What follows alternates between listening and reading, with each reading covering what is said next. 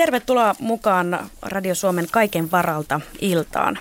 Monessa kodissa on pähkäilty viime viikkoina sähköttömyyden kanssa ja leikki on ollut kaukana, kun tuvissa on ollut kylmää, pimeää ja eikä vettäkään välttämättä ole ollut käytettävissä.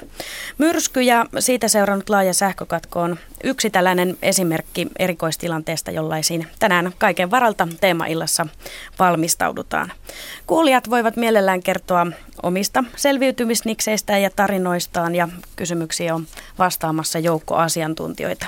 Ja mielellään otetaan vastaan niitä muisteloita vaikka vähän kauempaakin. Toki nämä on nyt tuoreessa muistissa, mutta jos joku vaikka muistaa 30-40 vuoden takaisia asioita, niin ei muuta kuin soittamaan. Miten silloin pärjättiin esimerkiksi verrattuna nykypäivään. Ari, kerro sinä yhteystiedot.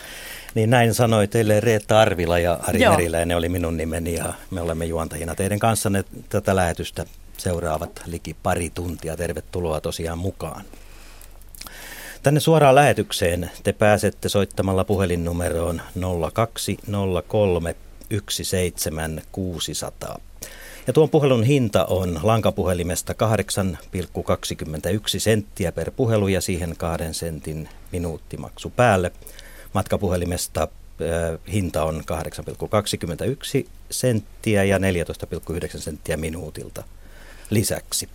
Myös tekstiviestillä pääsee mukaan lähetykseen. Tekstiviestin kysymyksen tai kommentin voi lähettää kirjoittamalla tekstiviestitunnuksen RS väli teemailta ja se lähetetään numeroon 16149. Ja tämän hinta on 40 senttiä per viesti. Ja sähköposti meillä tietysti on käytettävissä. Se on yksinkertaisesti radio.suomi at yle.fi, siis radio.suomi at yle.fi. Ja myöskin Radio Suomen nettisivuilta löytyy lomake, jota kautta voi lähettää kysymyksiä tai kommentteja tähän lähetykseemme. Ja vieraana meillä joukko herrasmiehiä, näin uskallan luonnehtia tässä kun ollaan jo ehditty vähän jutellakin. Tervetuloa Hannu Pelttari. Hannu Pelttari, perustuotanto-osaston johtaja piti luntata lapusta ja paikkaan huoltovarmuuskeskus. Kuinka tiiviisti teillä seurattiin tätä myrskyä ja niitä seuranneita sähkökatkoja huoltovarmuuskeskuksessa?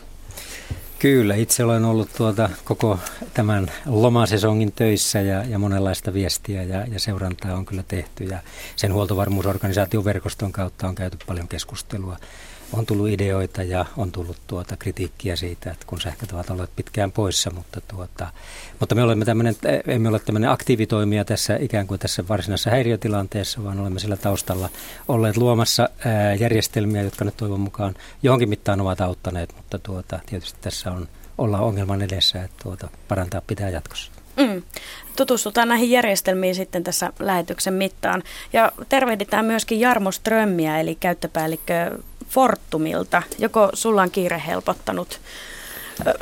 Tota, sanoit, että et ole päässyt käymään kävelyllä kun pari viikon aikana kuin kerran sillä tavalla ulos, että olisit mennyt oikein nautiskelemaan, nautiskelemaan ja käveleskelemään. Kiirettä on piisannut. Joo, kyllä se näin on, että yksi kerta on päästy vapaata viettää ja yöt on aika lyhkäiseksi, lyhkäiseksi jäänyt. Eli tämä lomasesonkin on mennyt minulla ja meillä monella ja meidän asentajilla työn puitteissa. Hmm. Säästä puhutaan ja sään turvallisuudesta. Ari-Juhani Punkka, ylimeteorologi, oletko sinä pahan ilman lintu vai hyvän ilman lintu? No on tuon tittelinkin kyllä kuullut tuon pahan ilman lintu, mutta tuota, mie, mieluummin tietenkin se hyvä ilman lintu. Ja teillä on tosiaan seurantaa ollut nyt melko, melkoisen tarkkaa ja tiiviisti myöskin, että, että ehkä tavanomaista tarkemmin on, on myrskyä niiden liikkeitä nyt jouduttu katselemaan. Joo, kyllä meillä tuosta niin kuin ennen, ennen jouluaattoa, joulupäivää jo alettiin olla vähän, tai olemaan vähän varpaillaan ja, ja siinä sitten monta päivää meni hyvin hektisissä tunnelmissa meidän sääpäivystyksessä, että tekemistä ja puheluja ja yhteydenottoja tuli todella paljon ja pidennettyä vuoroja tehtiin ja paiskittiin hartiavoimin hommia. Ongelmia on ollut paljon ja hätäpaikkoin myöskin suuri. Pelastustoimella on ollut puuhaa, puuhaa myöskin tässä joulun jälkitunnelmissa – sisäasiainministeriön pelastusosastolta Rami Ruuska ylitarkastaja, mitenkäs näin korkeammalla hallinnon tasolla on tuntunut tämä? Onko siellä rauhallisesti tutkailtu vaan kuinka miehet, muurahaiset työskentelee vai? No tota, työskentelty tosiaan ollaan, että kyllä meilläkin ihan ministeriössäkin kovasti erilaisia toimenpiteitä tehtiin sitten heti siitä Tapanin päivästä lähtien, mitkä tähän myrskyyn liittyy. Ja, ja tietysti suurimman työn pelastustoimessa on tehty tai ovat tehneet nämä kentällä toimivat pelastuslaitokset ja palomiehet ja operatiivinen henkilöstö siellä. Että siellä tietysti suurin osa, mutta kyllä sitä meillekin on riittänyt. Tähän kärkeen nyt sitten otetaan heti sisään vieras, eli Radio Suomen vastaava tuottaja Minna Hannula. Vähän puhutaan nyt radion roolista tällaisessa mm. erikoistilanteessa. Minkälainen hässäkkä teillä esimerkiksi syntyi, kun nämä, tämä myrsky iski Tapanin päivänä? No joo, itse heräsin tuota kahdeksan jälkeen siihen, että sieltä Länsi-Suomen alueelta itse asiassa meidän tuottaja soitti ja sanoi, että tilanne näyttää täällä aika rajulta ja ja tuota, siitä seurasi se sitten, että soitin tuonne uutistoimitukseen. Uutistoimituksessahan se kaikkein pahin häsä oikeastaan on, mm. koska siellä, siellä tuota, äh, aletaan mahdollisesti hälyttää väkeä lisää, varsinkin tämmöisenä erikoispäivänä, niin kuin Tapanin päivä on ja niin edelleen. Ja, mutta uutispäällikön kanssa siinä sitten aamupäivällä keskusteltiin, että, että miltä se tilanne näyttää. Tilannekuvan muodostamisesta se myöskin radiossa kaikki lähtee. Mm. No mikä radion rooli on, kun tapahtuu jotakin tämmöistä erikoista? No, tämä onkin mielenkiintoinen kysymys. Mm. Ja tuota, siitä on Tapanipäivän jälkeen paljon pohdittu. Virallisesti ihan oikeastaan näissä tämmöisissä laissa ja asetuksissa radion tehtävä on välittää viranomaistiedotteita ja niitä me välitimmekin ahkerasti. Sitten niiden lisäksi välitettiin myös tietysti tietoa uutislähetyksissä ja sitten sitten välitettiin liikennetiedotteita.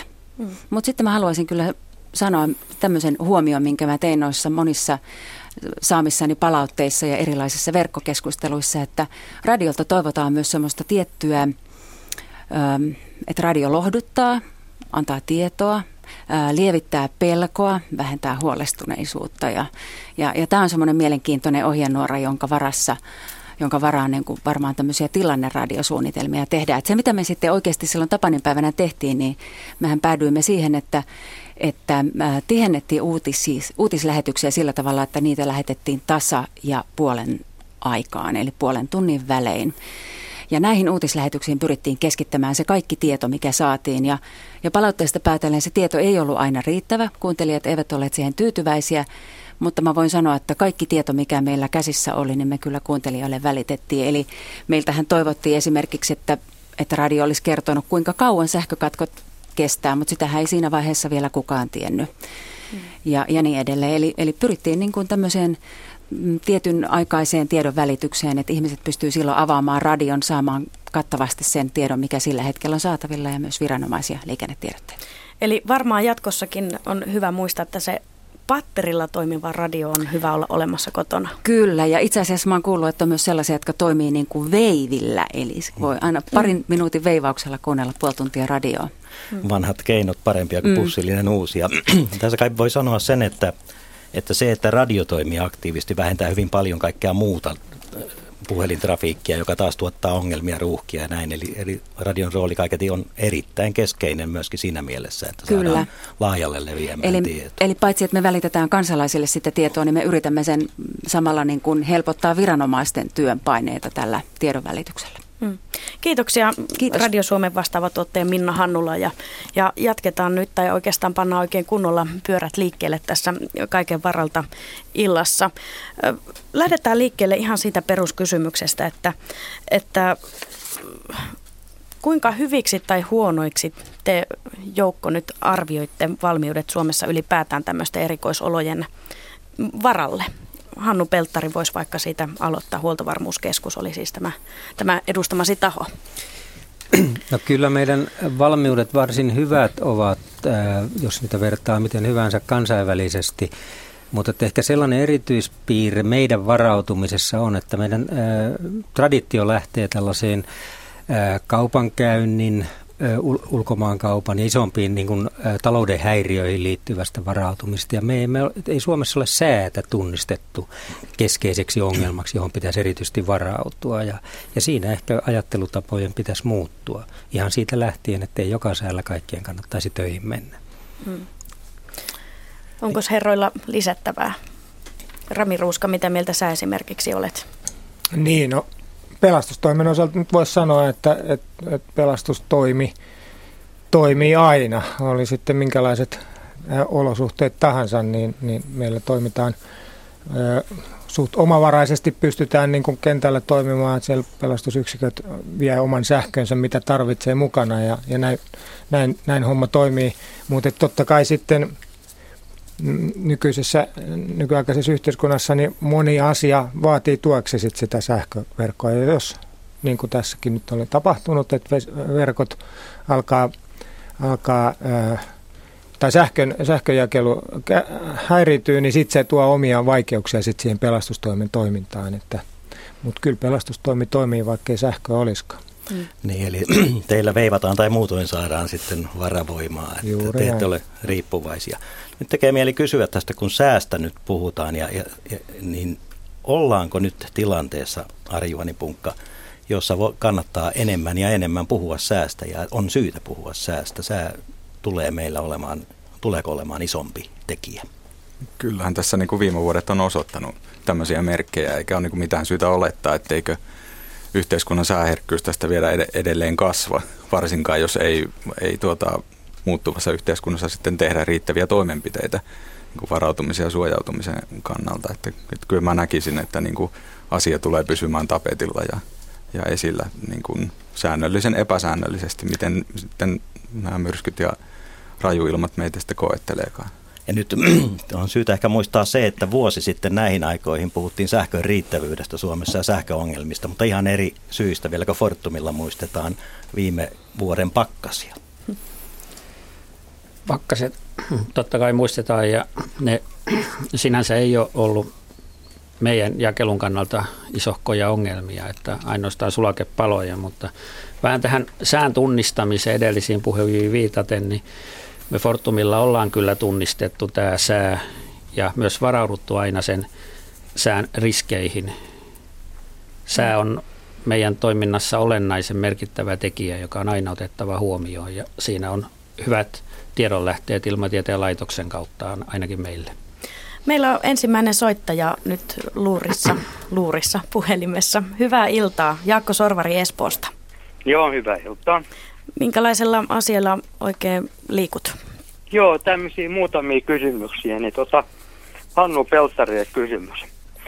Tota no, niin tämmöinen varmuus, mikä nyt on Suomessa, että 10 vuorokautta on sähköt poikki tietyissä kohti 30 puoli tuntia, 17 ja puoli tuntia, niin millä tavalla te olette niin varautuneet tähän hommaan? Eli kysymys oli osoitettu nyt... Joo, mä voin ah, aloittaa tuota niin. ja varmaan antaa tuota sitten, sitten tuota Jarmolle vielä puheenvuoron, koska sähköähän ei voi varastoida, ellei nyt sitten vesialtaista puhuta tuota sähkövarastoina. Eli, eli me, ei meillä itse siihen sähkövarastoimiseen tietysti ole mitään, mitään konsteja. Sen sijaan on paljon, paljon ohjeita, opastusta sen, siihen, että tuota, kuinka toimia silloin, kun sähköä ei ole. Silloin, kun ne sähköt menevät, niin silloin me olemme tuota, kyllä varsin avuttomia ja, ja se, se nähdään, että tuota, tämä korjaaminen aina kestää. Yleensä näyttää käyvän niin, että tuota, enemmän vahinkoja tulee sitten sen korjausperiodin aikana. Ruotsin Kudrunin myrskyissä kuoli ihmisiä jonkun verran ja sitten selvästi enemmän kuoli sen korjaustöissä. Että tuota, hosumalla ei sitten sitä niin kuin kat, katkosta pidä mennä lyhentämään tai tuota, siihen tulee vielä isompia vahinkoja. Eli kyllä se, me olemme sähköriippuvaisia ja tässä pitää nyt arvioida sitä, että ollaanko yhteiskunnassa sitten riittävästi tähän satsattu että, ja havahduttu siihen, että kuinka perustavalla tavalla sähköriippuvaisia me olemme. Sitten kun ne menee poikki, niin tuota, sitten me organisaatiolla olemme voimattomia muuta kuin näillä tukitoimilla ja avuilla, mitä, mitä sitten on tuota ohjeina tehtyinä. Mm. No sitten edelleen samalle henkilölle kysymys, että miten tota no, niin mä asun Espoossa ja meillä on tämmöinen vanha rintamiestalo. Ja mä oon varautunut kaiken varautta. Ja mä luota Fortumiin enkä sähköyhtiön, sähköyhtiön yleensäkään. Niin meillä toimii, meillä on varava tämmöinen kiertelmä takka, missä on kuori. Meillä on puukiuas. Meillä on aggregaatti. Sitten meillä on kaasuhella. Ja me pärjätään kyllä, mutta mitä nämä muut, kun ei ole rivitaloja ja kerrostaloja ja suora sähkölämmitys monessa rivitalossa maksetaan ihan hirveästi, ihmiset maksaa niitä asunnoista, niin miten ne pärjää? Joo, se on totta, että tuota, ja sinä ainakin tunnut sitten varautuneen niin kuin sillä tavalla kuin, kuin tuota, hyvä on. Ja, mutta että kyllähän tämä on yksi opetus siitä, että kyllä tätä ikään kuin tätä omatoimista varautumista on syytä lisätä, vaikka tuota, pulmia sittenkin tulee, mutta juuri se, että se purkaa tätä niin kuin alkuvaiheen ikään kuin turhaa kuormaa niiltä, niiltä toimilta, joita tuot, jotka todella ovat avun tarpeessa. Mutta t- kyllähän tässä oli esimerkkejä siitä, että monissa kunnissa niin toimittiin varsin nopeasti ja oma-aloitteisesti sillä tavalla, että siirrettiin sitten tällaisia vaikeassa tilanteessa olevia asukkaita, perheitä sinne kunnan keskustaan toimivan veden ja keskuslämmityksen ääreen, että, että paikallisesti näitä ratkaisuja sitten, sitten on hyvä, hyvä tuota, tehdä ja minusta tässä syntyy myös tämmöisiä hyviä esimerkkejä tällaista hyvästä no, reagoinnista. Sitten Fortumin herralle voisi kysyä, että tota, ennen vanha oli tämmöinen kuin Espoon sähkö.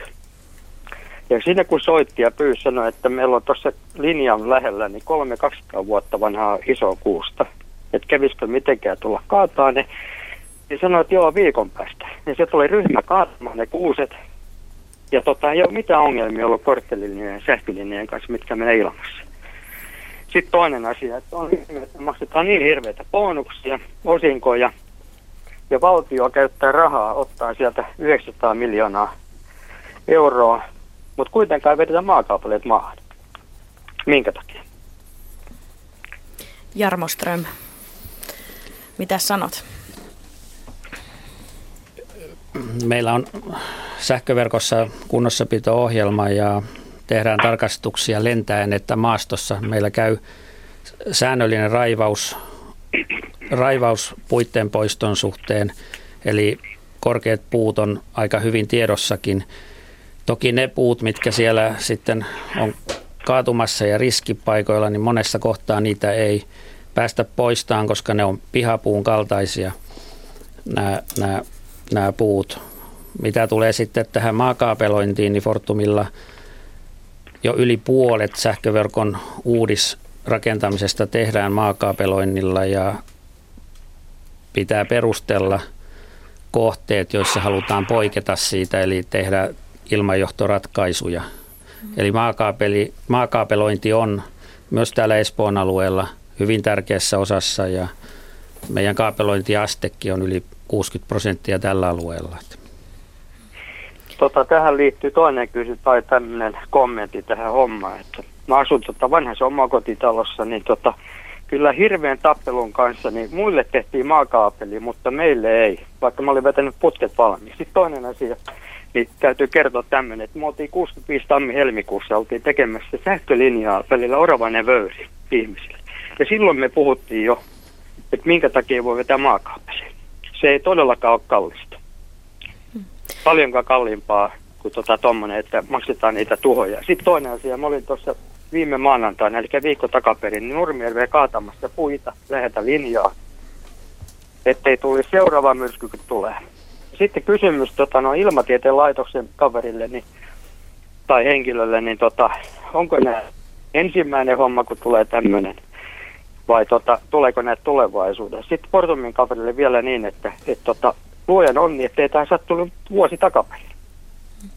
Kommentti, tota, vastauksen haluaisin Fortumin mieheltä tähän. No, mä voisin kommentoida, että viime vuonna oli todella kovat pakkaset ja ainakin mun kokemuksen mukaan niin silloin on aina ollut parhaat säät sähkönjakelun kannalta, eli ei paljon tuule, on hyvin tyyntä. Et tilanne Tämän, tämän myrskyn osalta olisi toki voinut kääntyä pahemmin, jos myrskyn jälkeen, kun oli tämmöinen suojakeli ja lämminkeli ja sitten olisi tullut hirveät pakkaset sen jälkeen, niin se olisi ollut ongelmallista, mutta pakkassää on yleensä sähkönjakelun kannalta kohtalaisen hyvää aikaa. Kiitoksia Jaakko soitosta ja kysymyksistä ja kommenteista. Ja tosiaan voitte soittaa tähän lähetykseen. Puhelinnumero tänne Radio Suomen studioon on 0203 17600. Ja tässä voisi ottaa muutaman sähköpostiviestin, joita meille on, on kohtalaisesti jo tullut. Ja näitähän siis voitte laittaa sähköpostiosoitteella radio.suomi.yle.fi. Täällä tuolta kun löydetään Hei, olen käynyt turvallisuuskurssia. Meillä on kotivara jatkuvassa käytössä, joten se pysyy tuoreena. Kaupasta ostettu kaksi kappaletta viiden litran vesikannua. Niillä pärjää ensihätään. Ne säilyy vuoden. Kirpputorilta löysin pattereilla toimivan radion. Löytyy myös kaksiliekkinen kaasuhella, kaasujääkaappi, kaasulämpäri. Kynttilöitä on pilvin pimein ja pari öljylamppuakin löytyy, joten päreitä ei tarvitse käyttää kirjoittaa Pirjo täällä. Ja tuossa oli mielenkiintoinen kysymys myöskin siitä, että miksi pitää aina lämmintä ruokaa syödä. Että kyllähän ruokaa löytyy muutenkin kuin lämmintä, ei sitä aina keittää tarvii. Mm. Tämmöinenkin kysymys tulee. Mutta tuo kotivara-asia varmasti on sellainen, joka myöskin jonkin verran puhuttaa. Olisiko mm. siitä Hannu Pelttari nyt sitten antamassa meille selviä ohjeita ja Aika hyvältä no, toi Pirjon setti kuulosti kyllä. Kyllä, kyllä Pirjon setti tuota kuulosti hyvältä. Ne vesiastiat voisi olla vähän isompia, jos, jos joutuisi hakemaan tuota vettä. Et mehän ollaan tätä veden toimittamisasiaa tässä, sitä on tämän Nokian jälkeen aika paljon mietitty ja ja meillä on tällainen opas varaveden jakelun järjestämisestä, joka, joka tuota meidän vesihuoltopooli sai tuossa vuosi sitten tehtyä. Ja, ja se perustuu sille ajatukselle, että meillä Suomessa on puhtaita vesilähteitä kyllä riittävästi. Jos se vedenjakelu jossakin häiriintyy, niin ei se hirvittävän kaukana ole, mistä sitä sitten saadaan toimitettua. Mutta se, mikä on pullonkaula, on se, että ihmisillä ei ole sellaisia astioita, joilla ne voisi hakea sitä vettä tai miten toimitettaisiin. Että, et tuota, ja, mutta erittäin hyvä, hyvä tuossa oli myöskin se, että hän kierrätti sitä kotivaraansa, niin me teemme kaikessa varmuusvarastoinnissa, että ne pysyy kuranttina. Ei sitä vettäkään kannata tavattomasti siellä säilyttää siellä kotona, että ei se, ei se säilyttäessä parane.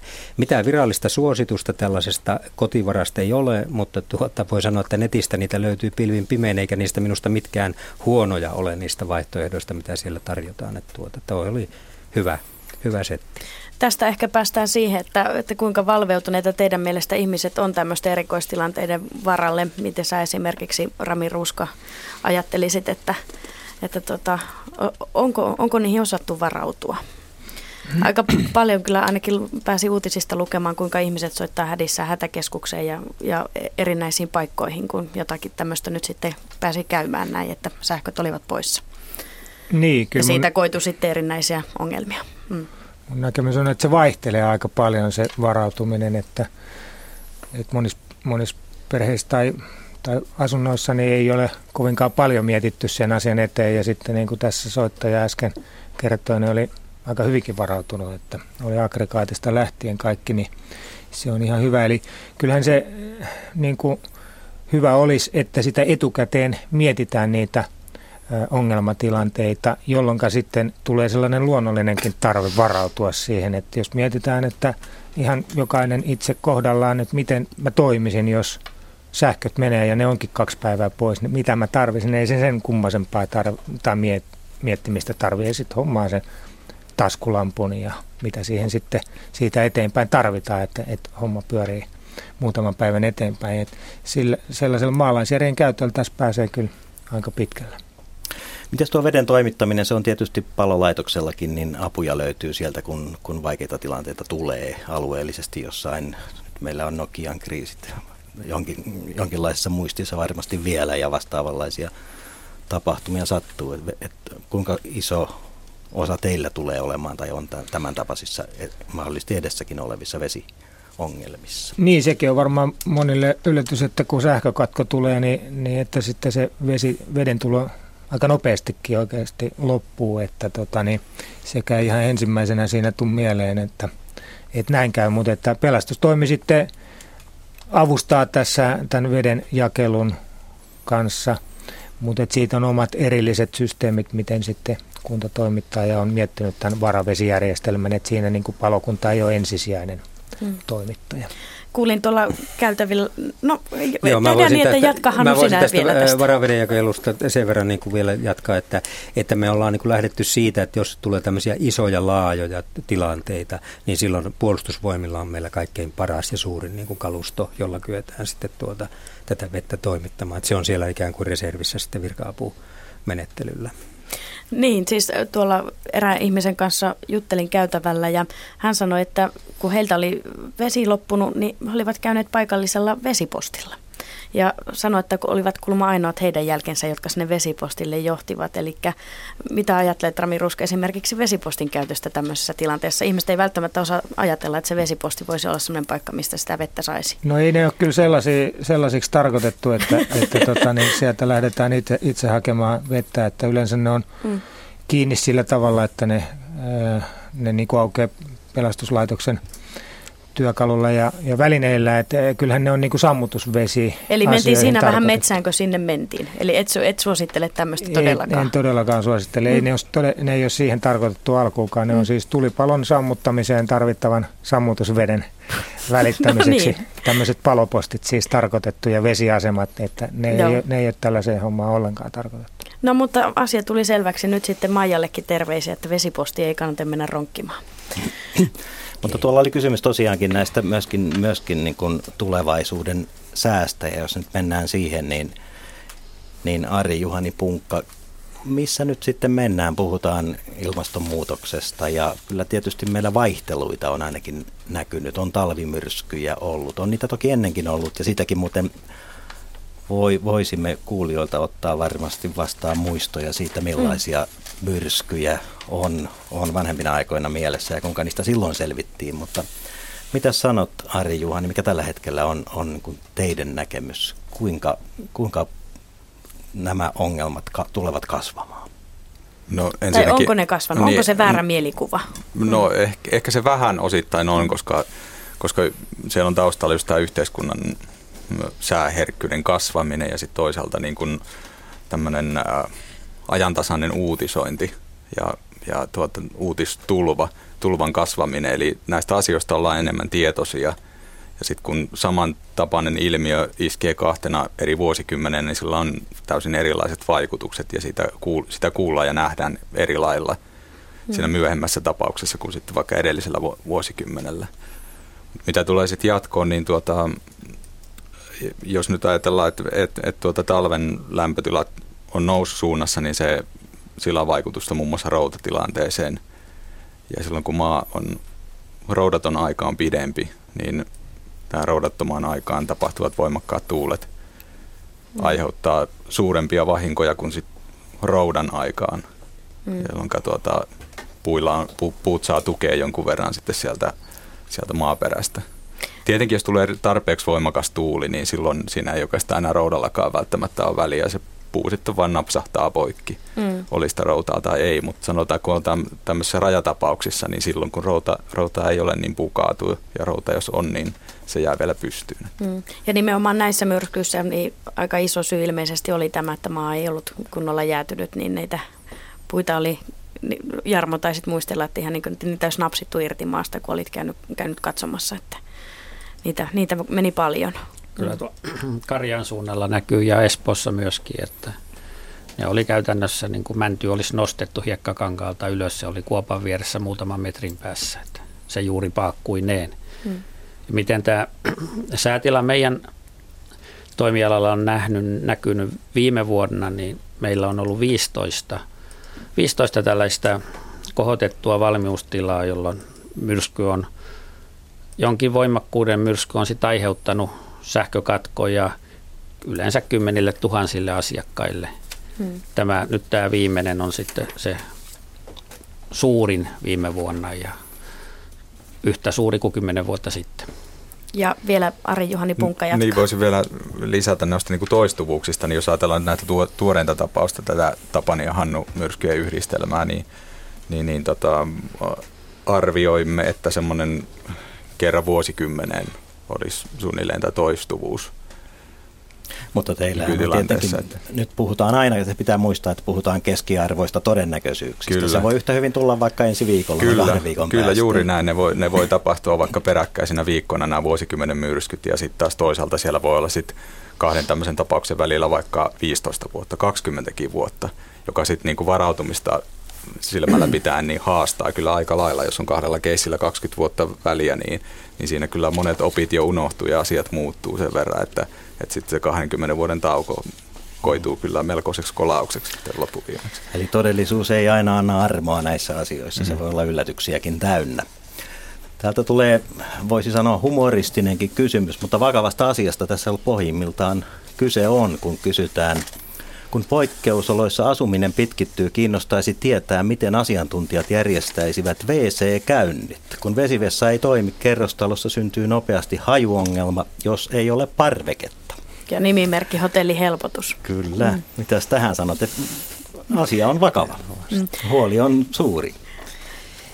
No tässä tuota pahasti poikkioppaassahan tähän on tarjottu tuota ratkaisuksi sitä, että, että tuota levitetään tällainen tuota muovi siihen, jonka päälle sitten tuota voi käydä tarpeensa tekemässä ja sitten sen saa siitä tuota auttavan hygienisesti siirrettyä pois, mutta tuota tietysti se, että miten sitä sitten niin kuin siitä jatkovarastoi, niin se on ainakin kerrostalossa aika haasteellista. Mutta parveke ei ehkä ole paras vaihtoehto. No ei, pitää ainakin ilman su- toi tuulen suunta sitten rappukäytävään mm. haistella. Joo. Kyllä se naurattaa, mutta eipä se naurata, kun kohdalle sattuu. Ei, ei naurata. Että, että tosiaan tähänkin on varauduttava. Jarmo Ström. Toki sitten tällaisilla myrskykausilla, niin ne ei näitä keskustoja niin paljon koske ja moni kerrostalo on kuitenkin sähkön piirissä kaapelointi, maakaapeloinnin ansiosta. Ja, ja tietenkin alueilla, missä on niin kuin taajamakeskusta maaseudulla, niin siellä saattaa toki se keskusta olla jonkun aikaa kylmänä ilman sähköä, mutta yleensä vähän pie, pisimmät katkot on siellä verkon äärilaidoilla kuitenkin. Palataan vielä nyt näin, tässä välissä näihin yhteystietoihin. Eli mielellään kuulijat nyt herätkää ja, ja kertokaa omista selviytymisnikseistä ja, ja näitä tarinoita kaivataan, että, että miten erityisoloissa on selvitty. Täällä on tosiaan joukko asiantuntijoita vastaamassa myöskin kysymyksiin ja kommentoimassa. Puhelinnumero oli 0203 17600. Että siitä vaan soittamaan ja otetaanko tähän jälleen kerran. Täällä on vähän pidempikin viesti, mutta hyvin, hyvin asiantuntevalta taholta tuleva viesti, joten... Ilman muuta. Joten Juha on lähettänyt tekstiä, jossa sanotaan, että itse myrskyn aikana sopimuspalomiehenä työskennelleenä pidän yhtenä suurimpana ongelma, pela, ongelmana pelastuspuolella yhteyden saamista sähkölaitokseen – ongelmapuita ei pystynyt raivaamaan edes kaikista kriittisistä paikoista, kun ei pystynyt varmistamaan, ettei johdoissa ollut sähköä. Mitäs tähän osaisitte sanoa? Oliko Rami siellä ensimmäisenä käsi pystyssä vai? No joo, mä voin sen verran kommentoida ja sitten voi, voi jatkaa. Mut, mutta että, tämä on tiedossa, että tällaisia ongelmia tosiaan oli tuolla varsinkin siellä Lounais-Suomessa ja Varsinais-Suomen alueella, että, että – Tämä on, meille tuli tie, tiedoksi jo silloin heti. Ja tota, niin, siihen nyt täytyy puuttua ja, ja sitä asiaa korjata. Ja sitä on, on jo lähdetty aktiivisesti viemään eteenpäin. Sen myöskin sanon, että tämä ei ollut missään, millään, tai missään muotoa niin kuin joka paikassa tämä ongelma, että se on ollut paikallisesti ja, ja, ja tietyissä paikoissa, että on yhtiöitä, joissa tämä on toiminut ja, ja tota, niin, mutta että – ja alueita, joissa se on toiminut hyvin, mutta että jossain kohti on ollut tämä ongelma ja nyt tässä kysyjällä on ollut, tai kysyjä on ollut just siellä, mistä ongelma oli.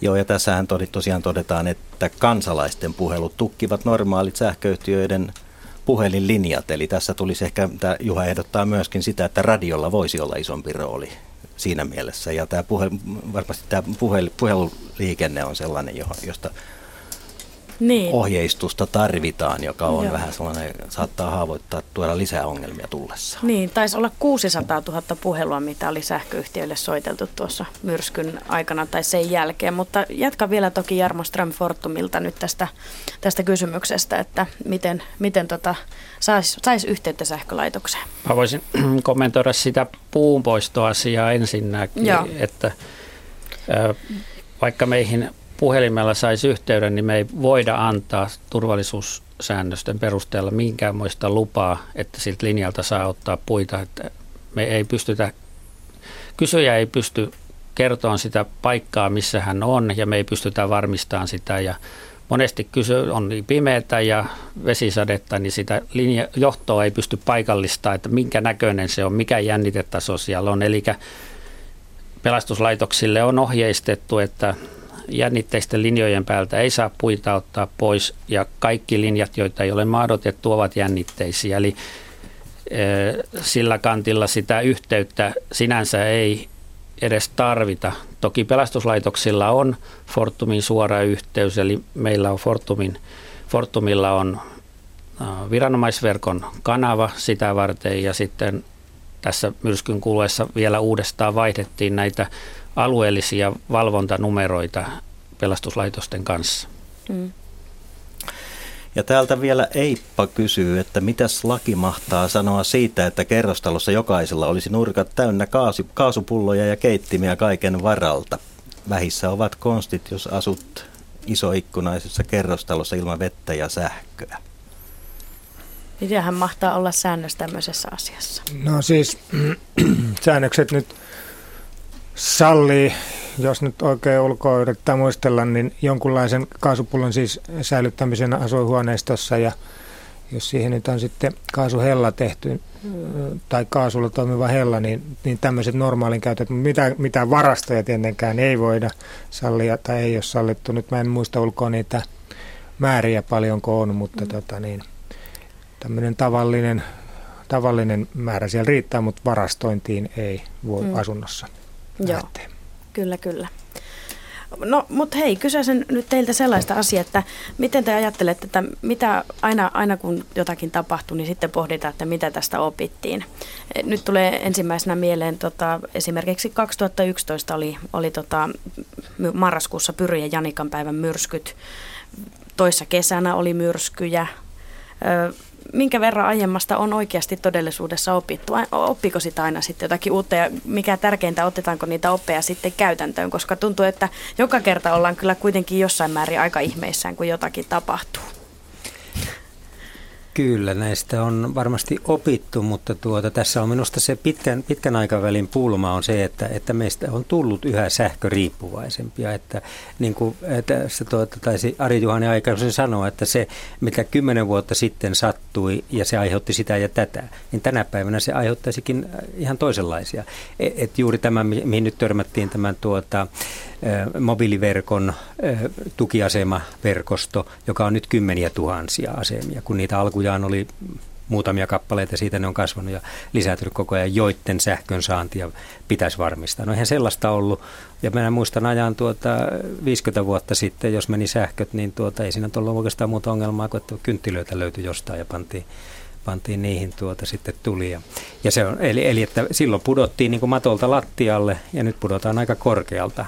Että, että tässä, tämä on se kehä, jossa me ollaan ja sen takia tietyllä tavalla kyllä me ollaan tunnistettu tämä sähköriippuvuus ja sen tuoma ongelma, mutta ehkä kuitenkin nyt sitten on sen arvion paikka, että, että tuota, mitä pitäisi sitten tehdä paremmin. Mutta sitten kun rysähtää, niin kuin mä sanoin, niin ei, ei sitä sitten enää mahda mitään. Siinä korjaamisessa menee aikansa ja siitä, siitä tulee kärsimyksiä, se on ihan selvä asia, mutta, mutta siihen ei pidä mennä, että, että me tässä uhkarohkeasti sitten ikään kuin ihmishenkiä menettää sen, sen korjauksen kanssa hosuessa. Haluaako muut kommentoida tätä, Ari Juhani Punkka?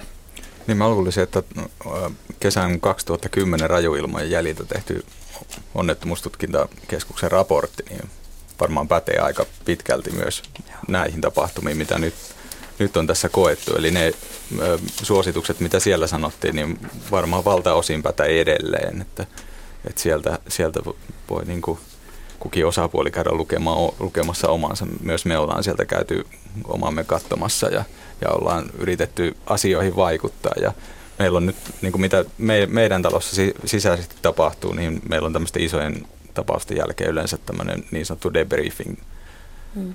tilaisuus ja, ja monikin on nyt tässä muutaman viikon päästä meillä, meillä tiedossa, että perataan sitten läpi, että mitä tapahtui ja, ja, ja tuota, miten sitten parannetaan seuraavalle kerralle. No kerropa ennakkotietoja Ari Juhani tässä. Mitä itse tulet sanomaan siinä debriefingissa? Miltä tuntuu, miten, tässä on, miten te olette onnistuneet? No tuota, se oma tuntuma tästä Hannu ja Tapani myrskystä, niin, niin jäi semmoinen, että, että me saatiin kyllä, kyllä sitten tietenkin vähän haastaa tämä medioiden nukkuminen jouluunta. Se, että sitten kun meillä joulupäivänä alkoi olla sanottavaa, että nyt, nyt huomenna tulee, tulee paha, paha rytinä, niin se ei, ei ihan mennyt ehkä siinä mitassa ulos, mitä me oltiin toivottu. Mm. Tapanina sitten tietenkin, kun rupesi rytisemään ja sitten sit toimituksetkin heräili, niin sit se alkoi näkyä enemmän, enemmän julkisuudessa. Että, että se oli semmoinen haasteellinen juttu tässä näin. Mutta semmoisen voisin esimerkkin antaa meidän, meidän omista, omista tota, noin, toimista 2010 rajuilmojen jälkeen, niin nyt meillä oli, oli viranomaistiedotteiden lähettämisen kanssa semmoinen tilanne, että me tehtiin niitä jo valmiiksi. Oho, no niin. Eli me mm.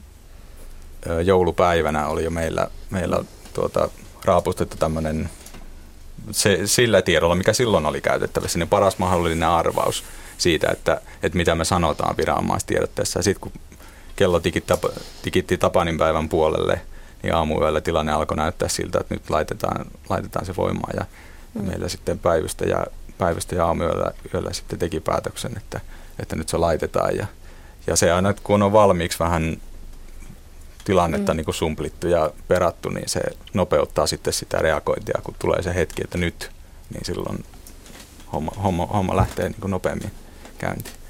Ja Jari Ström näyttää siltä, että jotakin sanottavaa löytyy myös siltä suunnalta. Joo, oli kysytty, kysytty, kysymys, että onko opittu viime vuodesta ja sitä edellisestä vuodesta. Ja menisi vähän vielä kauemmaksi, että ihan sähköverkkoyhtiöillä käänteen tekevä vuosi oli 2001 marraskuun myrskyt, jotka oli tätä luokkaa kuin nytten joulukuussa 2011.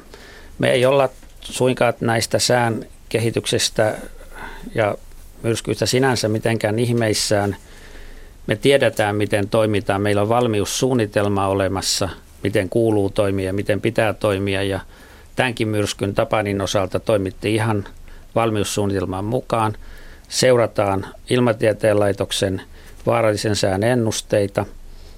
Ja Janikaan verrattuna silloin kymmenen vuotta sitten, niin silloinhan se tuli kyllä ihan niin kuin takaa ja pohjoisesta se tuuli ilman mitään sen suurempia ennustamatta. Tästä oli varoituksia. Meilläkin oli suurhäiriön johtoryhmä jo tehnyt, pitänyt monta puhelinpalaveria ennen tätä myrskyä ja nostettu valmiutta ennen joulua. Mutta ihan lyhyesti tähän, voisitko täsmentää vielä sitä, mitä teillä käytännössä tämä valmiuden nostaminen tarkoittaa? Se ehkä herättää kuulijoissa vähän kysymyksiä ja epäilyksiä, että mitä oikeasti voidaan tehdä ja mitä se, mitä se oikeasti auttaa. Valmiuden nostossa pitää olla perusasiat toki kunnossa, että on, on ensinnä urakoitsijoita, on urakoitsijalla tarvikkeita, eli on varaosahuolto turvattu. Sitten kun nostetaan valmiutta, niin meillä tarkastetaan ohje, ohjeistukset, tietojärjestelmät, katsotaan ihmiset, että ne lukee ne ohjeistukset ja sääennusteista riippuen varataan uhkakuvan mukaisesti asentajia, puhelimeen vastaan, vikailmoitusten vastaanottajia varallaoloon. Mm. Ja sanopa vielä, kuinka paljosta silloin puhutaan, jos näitä, näitä huoltomiehiä on liikkeellä, onko siinä, puhutaanko sadasta, kahdesta, kolmesta, neljästä sadasta? Aina riippuu tilanteesta. Eli tässä myrskyssähän on tarvittu henkilökuntaa tuommoinen yhtä aikaa enimmillään noin 900, josta tuolla kentällä on enimmillään ollut 7500. Ja sehän lähtee aina sitten, tämä myrsky alkoi pahimpana mahdollisena ajankohtana, eli Suomi oli melkein kiinni. Että, että jos tiedotusvälineet ei ollut aktiivisia, niin ei ollut asenta, tai niin kuin, että oli paljon oli lomalla asentajia. Ari Lievonen Kaavista on nyt puhelimessa. Joo, hyvää iltaa. Iltaa. Tota, nyt täytyy ikävä kyllä sanoa, että suhteellisen lyhytsanaisesti, jos esität asiasi, niin ehditään kuunnella vielä merisäätä, mutta kerro toki iltaa. No joo, meillä, meillä on tässä tämmöinen 32 talon tai niin talouden rivitaloyhtiö ja me hakkeella lämmitetään.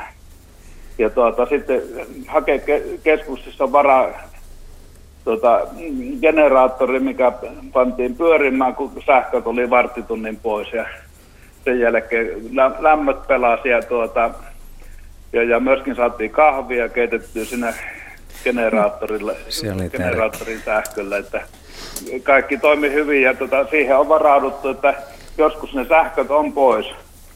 Se on vaan ajan kysymystä koska. Mm.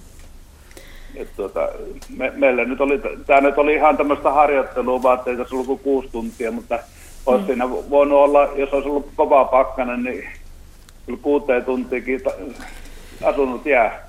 Se on erittäin Nyt hyvä harjoitella sitä generaattorin käyttöä. Mitä? Hyvä harjoitella sitä generaattorin no, käyttöä. minä olen harjoitellut sitä, mä olin armeijassa jo 72, niin tota, nyt generaattorin kanssa pelasin, että kyllä mulla on niinku, tota, kokemusta jonkun verran on, mutta tota, aina se pitää välillä, välillä polttaa karstat pois sinne. Just. Mm. Joo, koekäytöt, niin käynnistyykin sitten, kun joo, pitää käyttää. Se, joo, se minua niin kuin ihmetyttää, että tällaisia on hirveän vähän eh, varauduttu, että kaukolämpöverkkohan muun muassa toimii, mutta mm. sitten että taloyhtiöiden kiertovesipumput ei lähde pyörimään, niin tuota, tai näiden minkä käyttökohteen, niin sieltä ei saada energiaa ulos sieltä. Mm. Että se on hyvin yksinkertainen kytkentä, millä voidaan syöttää tuota varavoimaa ja se kytkee automaattisesti verkon pois silloin. Kyllä. Kiitoksia puheenvuorosta. Tuossa tosiaan Merisää, nyt, Merisää on vuorossa seuraavaksi, mutta kiitos sinulle Ari Lievonen ja hyvää illanjatkoa. Ja niin. niin muistutetaan vielä tuosta puhelinnumerosta. Joo. Me jatkamme kello 19 uutisten jälkeen ja ihan lyhyesti. Merisän jälkeen. Merisän niin. jälkeenkin niin. vielä käväisemme täällä studiossa ja ja kaiken varaillasta on kysymys. Puhelinnumero tänne studioon on 0203 17600. Että tervetuloa soittamaan. Nyt sit seuraavat puolut otetaan uutisten ja urheilun jälkeen. Joo. kello 19 jälkeen. Ja mielellä otetaan sitä sähköpostiakin vastaan. radio.suomi.yle.fi on tuo osoite ja Radio Suomen nettisivuiltakin löytyy tämmöinen lomake, johon pystyy oman asiansa esittämään, kommentoimaan tai kysymään ja, ja ei muuta kuin lähettää sen lomakkeen tänne, niin täällä siihen sitten käydään, käydään käsiksi. Mutta nyt kello on siis 18.50 ja on merisään vuoro.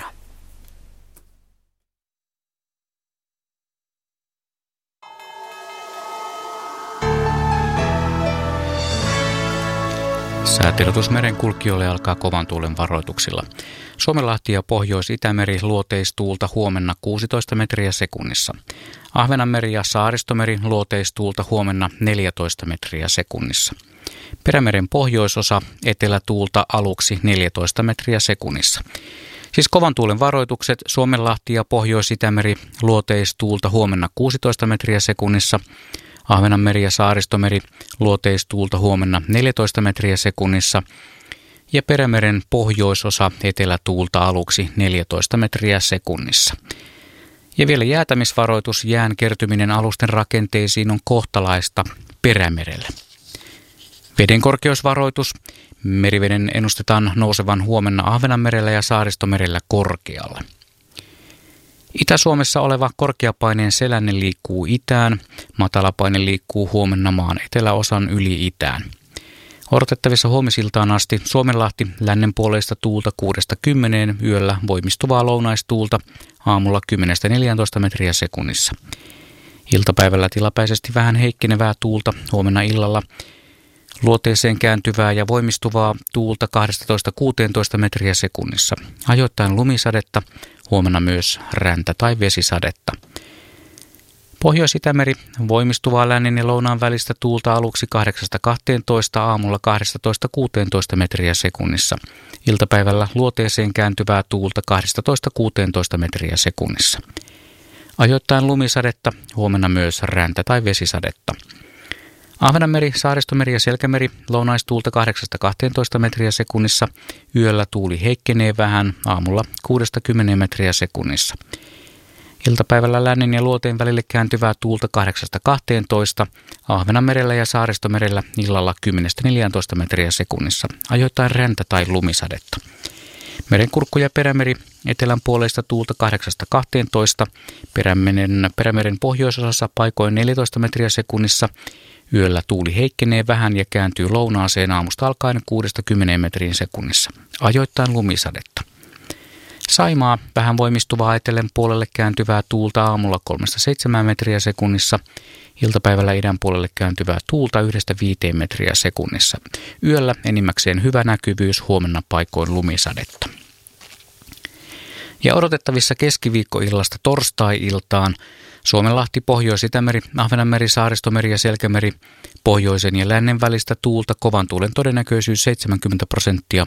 Torstaina tuuli kääntyy etelän ja lännen välille, Selkämerellä tuuli heikkenee päivällä.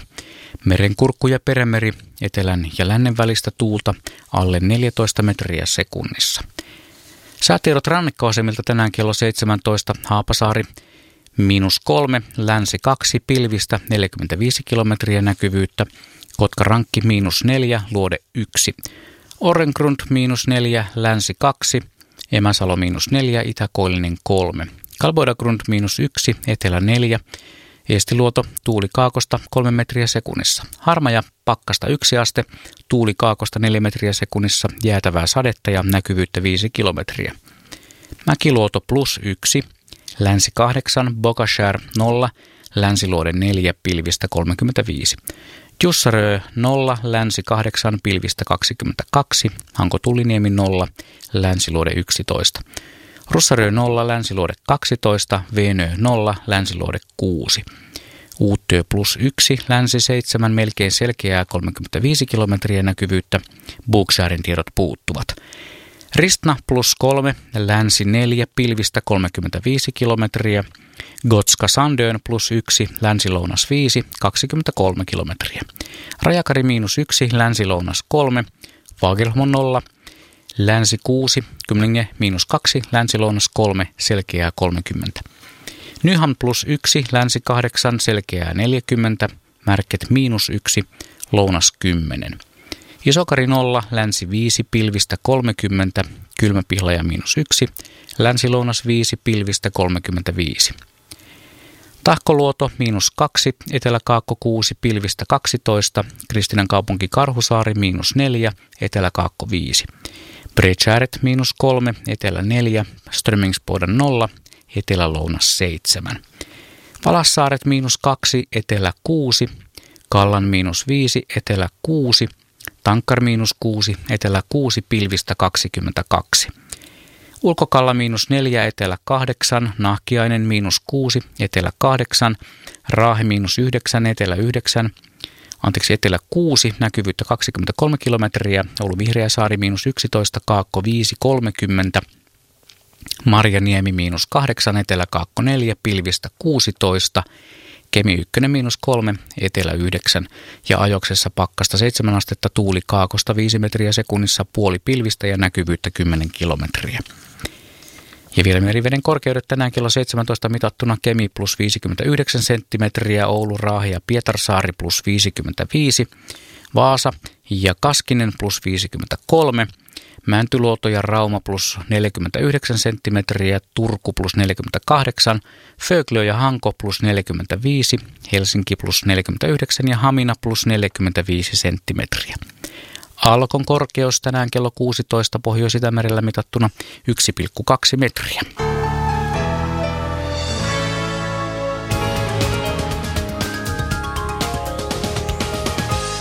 Ja muutama liikennetiedote. Ensimmäinen menee tielle 751. Lestijärvi Halsua, tarkemmin Kanasen silta, Kangasvieri. Siellä on tapahtunut onnettomuus, jossa raskas ajoneuvo on kaatunut tielle. Yksi ajokaista on suljettu liikenteeltä. Siis tie 751 Lestijärvi Halsua, tarkemmin Kangasvieri Kanasen silta. Onnettomuus, jossa raskas ajoneuvo on kaatunut tielle ja yksi ajokaista on suljettu liikenteeltä.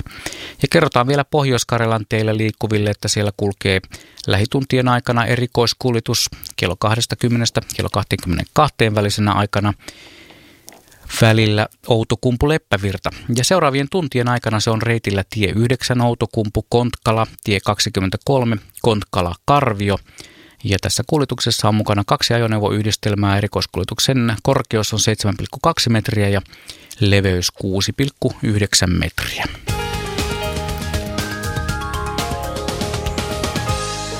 Kenestä Suomen presidentti?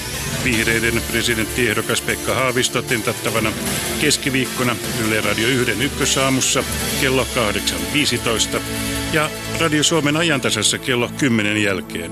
Kuuntele ja päätä. Kaiken, varalla, kaiken varalta illassa Rami Ruuskalla jäi vielä hampaankolon tuossa, kun puhuttiin ennen merisäätä, että mitä oikein on opittu. Mitä, mitä halusit vielä lisätä tähän aiheeseen? Niin, sen vaan olisin tuonut esiin, että pelastustoimessakin tosiaan läksyjä luettu, että kyllä meilläkin opiksi otettiin niistä vanhoista myrskyistä, mitä aikaisemmin on siis ollut. Eli meillä nyt kuitenkin niin kuin aika hyvin siinä pelastustoimen se operatiivinen osuus toimii, eli, eli me käytettiin nyt tällaisia tilannekeskuksia tai johtokeskuksia pelastuslaitoksissa. Ehkä ensimmäistä kertaa näin laajasti, missä siis pelastuslaitoksen johto siellä sitten koordinoi ja priorisoi niitä tehtäviä, laittaa tärkeysjärjestykseen ja kohdentaa niitä tehtävien hoitoja sellaisiin tärkeisiin, tärkeimpiin kohteisiin ja, ja sitten sitä mukaan lähdetään purkamaan sitä, että ei mennä vaan vaan, vaan keikkajärjestyksessä. Että tämmöinen oli sitten tietysti tämmöinen ö, yhteistoiminta esimerkiksi kunnan muiden viranomaisten kanssa oli paljon parempaa nyt kuin aikaisemmin, että siinä on menty eteenpäin kyllä, että sillä tavalla on opiksi otettu meillekin. Ari-Juhani Punkka tuossa puhuit siitä, kuinka onnettomuustutkintakeskus on tehnyt raportti esimerkiksi näiden kesän 2010 sattuneiden myrskyjen jälkeen ja, ja, ja mainitsit, että siitä olisi kenties ihan hyvä, hyvä joitakin kohtia poimia. Ja tässä nyt tässä nyt minulla on, on tota, tämmöinen tiivistelmä tästä raportissa, niin täältä, täällä muun muassa todetaan, että onnettomuustutkintakeskus painotti erityisesti tarvetta huolehtia puhelinyhteyksien toimivuudesta poikkeustilanteessa. Hätäkeskukset ruuhkautuivat, pelastushenkilöstöä käytettiin epätarkoituksenmukaisissa tehtävissä ja sähköverkkoyhtiöiden tietoliikenneoperaattori ja vesilaitosten toimintakyky tilanteessa oli puutteellinen. Eli tämä, tämä raportti on kyllä aika, aika tota, aika tota, siis ei, ei kovinkaan positiivinen, että kyllä, kyllä varmasti sitä tehtävää riittää, vaikka aina, aina opiksi otetaan. Mm. Otetaan tähän lyhyt kommentti, tästä voidaan jatkaa vielä uutisten jälkeen.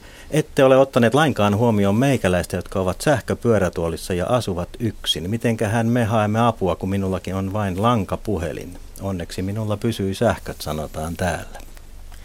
Uutisten jälkeen jatketaan aiheesta.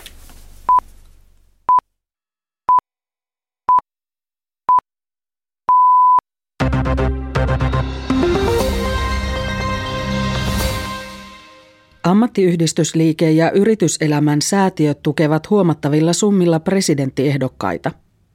Kymmenen AY-liittoa tukee SDPn Paavo Lipposta yli sadalla tuhannella eurolla. Myös Vasemmistoliiton Paavo Arhimäki saa ammattiliitoilta yli 45 000 euron tuen. Kokoomuksen Sauli Niinistö saa puolestaan TT-säätiöltä, teknologiateollisuudelta ja yksityisyrittäjäin säätiöltä 80 000 euroa. RKPn Eva Biode saa säätiöiltä tukea noin 300 000 euroa. Valtiontalouden tarkastusvirasto moittii sosiaali- ja terveydenhuollon tietoteknologiahankkeita. Virasto syyttää varsinkin sosiaali- ja terveysministeriötä tietotekniikka-hankeavustusten lainvastaisesta jaosta. Viraston mukaan satojen miljoonien eurojen hankkeiden tukia on ohjattu lähinnä suurimmille IT-yrityksille – jotka maksattavat järjestelmät julkisella terveydenhuollolla useaan kertaan. Huomautuksen saavat myös TEKES, Terveyden ja hyvinvoinnin laitos ja maakuntien liitot. Suomi keikkuu taantuman partaalla. Kansantalous kutistui tilastokeskuksen mukaan lokakuussa 0,3 prosenttia edelliskuukaudesta. Suomen talous ei ole kasvanut viiteen kuukauteen. Virallisen määritelmän mukaan Suomen katsotaan vajonneen taantumaan, jos vielä marras- ja joulukuunkaan luvuissa ei ole kasvua. Guggenheim-säätiö haluaa perustaa taidemuseon Helsinkiin. Selvityksessä ehdotetaan, että museo rakennettaisiin Helsingin Katajanokalle. Rakennuksen suunnittelu- ja rakentamiskustannukset ovat arviolta 140 miljoonaa euroa. Helsinki rahoittaisi hankkeen julkisin varoin, mutta odottaa rahoitusta myös yksityisistä lähteistä ja yrityksiltä. Kulttuuriministeri Paavo Arhimäki ei lupaa valtion kulttuuribudjetista rahaa Guggenheim-museoon. Helsingin kaupungin valtuusto käsittelee museoprojektia lähiviikkoina. Säätiedotuksen mukaan yöllä lunta sataa lähinnä maan pohjoisosassa, myös idässä voi tulla paikoin heikkoa lumisadetta.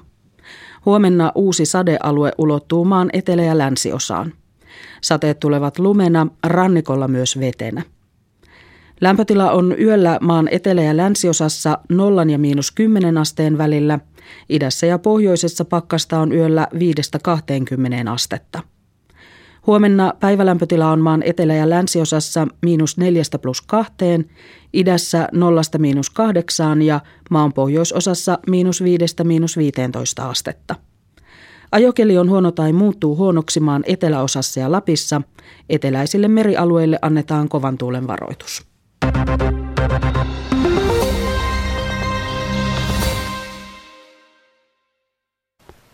Uutisten jälkeen urheilua toimittajana Laura Arfman.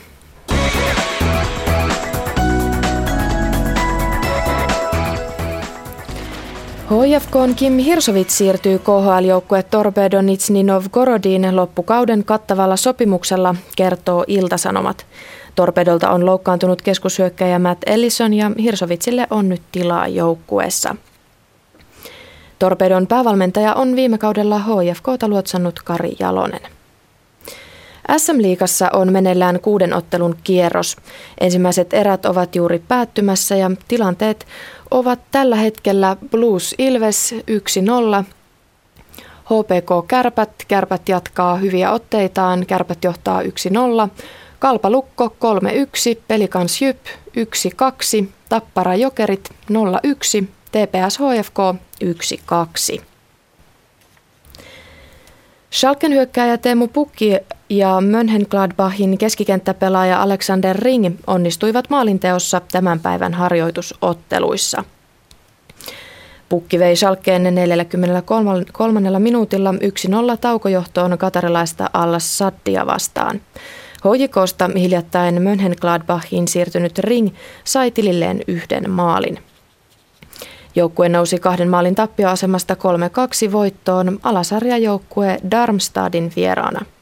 Ring teki kaksi osumaa myös uudessa seurassaan pelaamassaan ensimmäisessä harjoitusottelussa.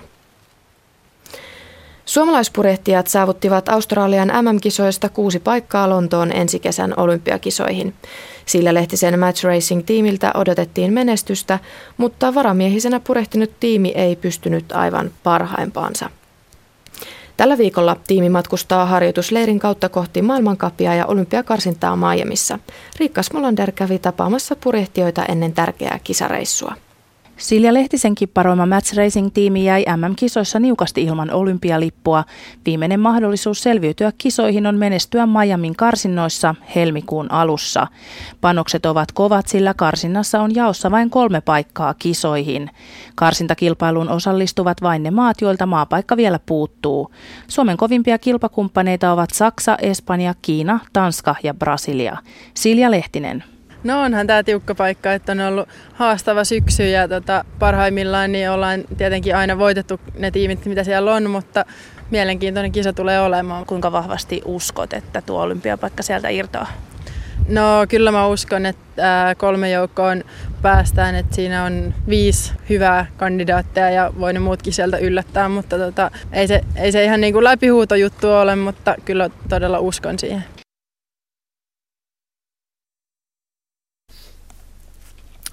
Ja olette kaiken varra illassa mukana. Meitä täällä studiossa on Ari Meriläinen ja Reetta Arvila ja hyvä joukko asiantuntijoita.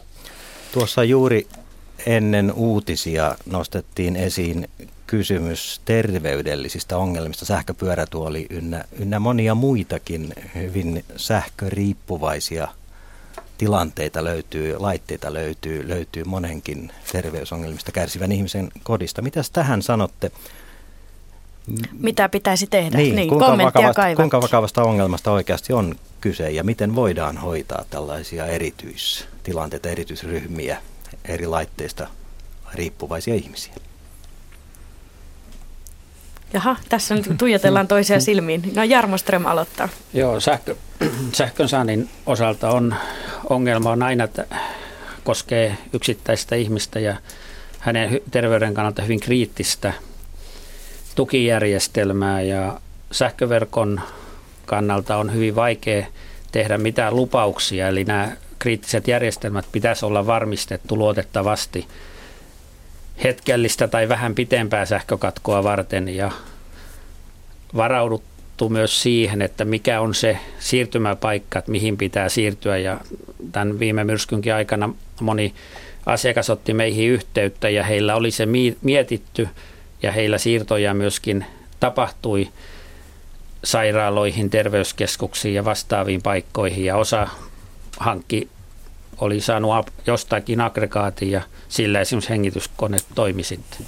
Mutta siis ilmeisesti oma toimisuutta aika tavalla on, on tarvittu näissä ja nyt voisi kai sanoa, että mitään ikäviä uutisia tältä suunnalta ei ole kuulunut kovinkaan paljon, että niin, asia on Ja kyllä tässä minusta nyt näkyy sellaista oppimista, että, että paikallisesti reagoitiin hyvin, hyvin tuota, että siirrettiin tällaisia ongelmatapauksia tuota, turvallisiin oloihin. Et kunnat ja terveydenhuolto oli hyvin matkassa mukana. Että.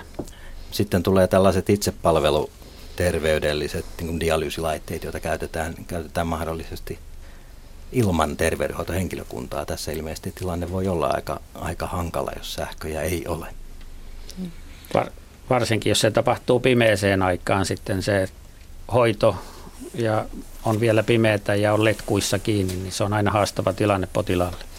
Ja Rami niin, Ruska. Oleellista on, että sitä on älytty miettiä etukäteen. On muistettu miettiä sitä, sitä etukäteen ja mietitty, miten toimitaan, jos niin käy. Nyt kun meillä on niinkin hyvä sähkö toimittamisvarmuus ollut, että meillä ei ole paljon sähkökatkoa, niin sitten aletaan pitää sitä sähköä itsestäänselvyytenä ja sitten kun se tuleekin, ei ole muistettu sitä etukäteen miettiä, niin, niin jos, jos tällaisia mm, voisi sanoa elintärkeitä asioita omassa kotona on, niin, niin kyllä se niin kuin pitäisi itsekin pystyä miettimään, että mitä sitten tekee, jos, jos sähköt katkeaa. Ari, palatko vielä noihin yhteystietoihin? Eli mielellään tosiaan kuulla niitä niksejä tarinoita, että miten erikoistilanteista on selvitty ja mitä on jäänyt vuosien varrella mieleen, että mit, mitä on sattunut ja tapahtunut. Aika mukavasti viestejä tulee tuonne sähköpostiosoitteeseen radio.suomi.yle.fi ja niitä täältä poimitaan myöskin mukaan, mutta soittakaa toki. Puhelinnumero studioon on 0203 17600, siis 0203 17600. Ja tässä äh, tuohon äskeisen keskustelun jatkoon vielä yksi kommentti. Äh, sähköpostilla tullut kommentti. Kriisin aikana radiossa kerrotaan, että lisää tietoa löytyy tietyltä nettisivulta. Tämä ei helpoita sähköttömässä asennossa patteriradiota kuuntelevaa, kun tietokonekaan ei toimi nimimerkki Patteriradion varassa. Mm. Pitäisi olla yhtä toimelias kuin Hannu Peltari. Hän tuli tänne tämmöisen paperinivaskan kanssa, olet ne etukäteen nyt sitten Joo, tietysti kyllä, etukäteen kyllä pitäisi tuota, varautua. Kyllä minäkin niin. tuota patteriradioa kyllä korostasin, mm. että kyllä, kyllä medialla on iso, iso mahdollisuus niin kuin auttaa näissä tilanteissa, kunhan on toimiva kanava. Ja, ja kyllä se patteriradio, vaikka sitä sanottiin, että ei niitä Suomesta saa enää, mutta tuota, jos nyt niitä pikkuhiljaa osteli sitten, niin eiköhän niitä jossain päin maailmaan valmisteta. Niin että Minulla on ainakin patteriradio kotona. No, onko varaa patterit siihen? No sepä se kysymys sitten on, mutta ehkä täytyy nyt kaupan kautta poiketa kotiin sitten. Jarmo ja sitten Ramikin vielä jatkaa. Onneksi se on ne patteriradiossa, ne kulutus on aika, aika pientä niillä paristoilla, eli ne kyllä kestää. Mutta se, mikä useimmat ei tule ajatelleeksi, niin aika monella on auto, ja siellä on aika hyvä patteri, jota testataan lähes päivittäin, eli auton radiosta. Se on sellainen toimiva paikka, mm. mistä saa lisätietoa. Niin autossa on myöskin lämmitys yleensä toimii. Että jos kylmä tulee, niin voi mennä autoon lämmittelemään. Mm. Jos olet saanut pensa-asemalta pensa. No niin, tähän pensajakelu on tietysti se polttoainejakelu on asia. Palataan varmaan siihenkin lähetyksen aikana. Ramilla oli tähän vielä kommentti. Joo, mä olisin kanssa auton tuossa muistuttanut, mutta sitten lisäksi niin kuin meillä suurimmalla osalla taitaa kännykässäkin jo olla radiokuuntelumahdollisuus, niin se kannattaa muistaa kanssa. Hmm. Kyllä, ja nyt sitten vähän vaihdetaan ajatuksia Pentti Oksasen kanssa. Hän soittaa Hattulasta. Hyvää iltaa. Hyvää iltaa. Mitäs Hattulan suunnalta? Mitäpä sinne? No, täällä nyt tällä kertaa on sähköt, mutta jos mä saisin oman mielipiteeni sanoa tuollaisesta kuin aggregaatin käytöstä varavoimalana. Mm? Eli nyt tänä päivänä jokaisen on aika helppo ostaa aggregaatti rautakaupasta, tuoda kotiin. Ajatella nythän se elämä kirkastuu, saadaan tällä virtaa, mutta siinä on yksi ongelma. Sitten alkaa se mahdoton jatkojohtojen etsiskely. Sitten ei riitä aggregaatissa pistorasiat, ei löydy niitä haarottajia. Hyvä kun saa pakastimille, parille pakastimille vedettyä johdot. Eli ideani olisi tämä. Mä en nyt en ole tätä ohjelmaa alusta pitäen kuunnellut, en tiedä, että onko tätä aihetta käsitelty, mutta tuskin.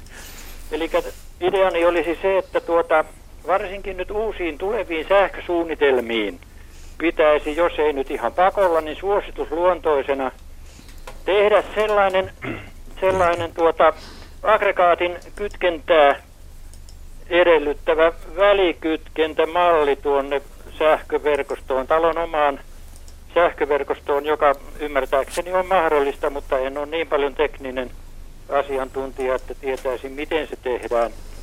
Eli nyt kun aggregaatin kytkee päälle, sen voisi kytkeä siihen talon omaan sähköverkkoon, joko sinne mittarikaappiin, ryhmäkeskukseen tai johonkin, ja se automaattisesti jollakin automaattilinkulla sieltä sitten sulkisi valtakunnan sähkön pois. Ja, ja tuota, sitten kun valtakunnan sähkö aikanaan tulisi, niin se taas automaattisesti kytkisi aggregaatin pois. Jolloin talossa kaikkia sähköjohtoja kanavia myöten virta-aggregaatista toimisi, toimisi tuota joka laitteeseen, ei tarvitsisi vedellä tämmöisiä johtoja, eikä tarvitsisi etsiä roikkuvia roikkalamppuja valoa antamaan. Ja tuota, siten, siten tuota, nyt kun on lyhyempiäkin sähkökatkoksia, niin se toimisi aika nopeasti tämä systeemi, mutta nyt kun tulee semmoinen tunnin kahden sähkökatkos, ei tähän ruljanssiin viitsi ryhtyä, että ensin vetää aggregaatin ulkona käymään, sitten alkaa niitä johtoja ovien välistä vedellä.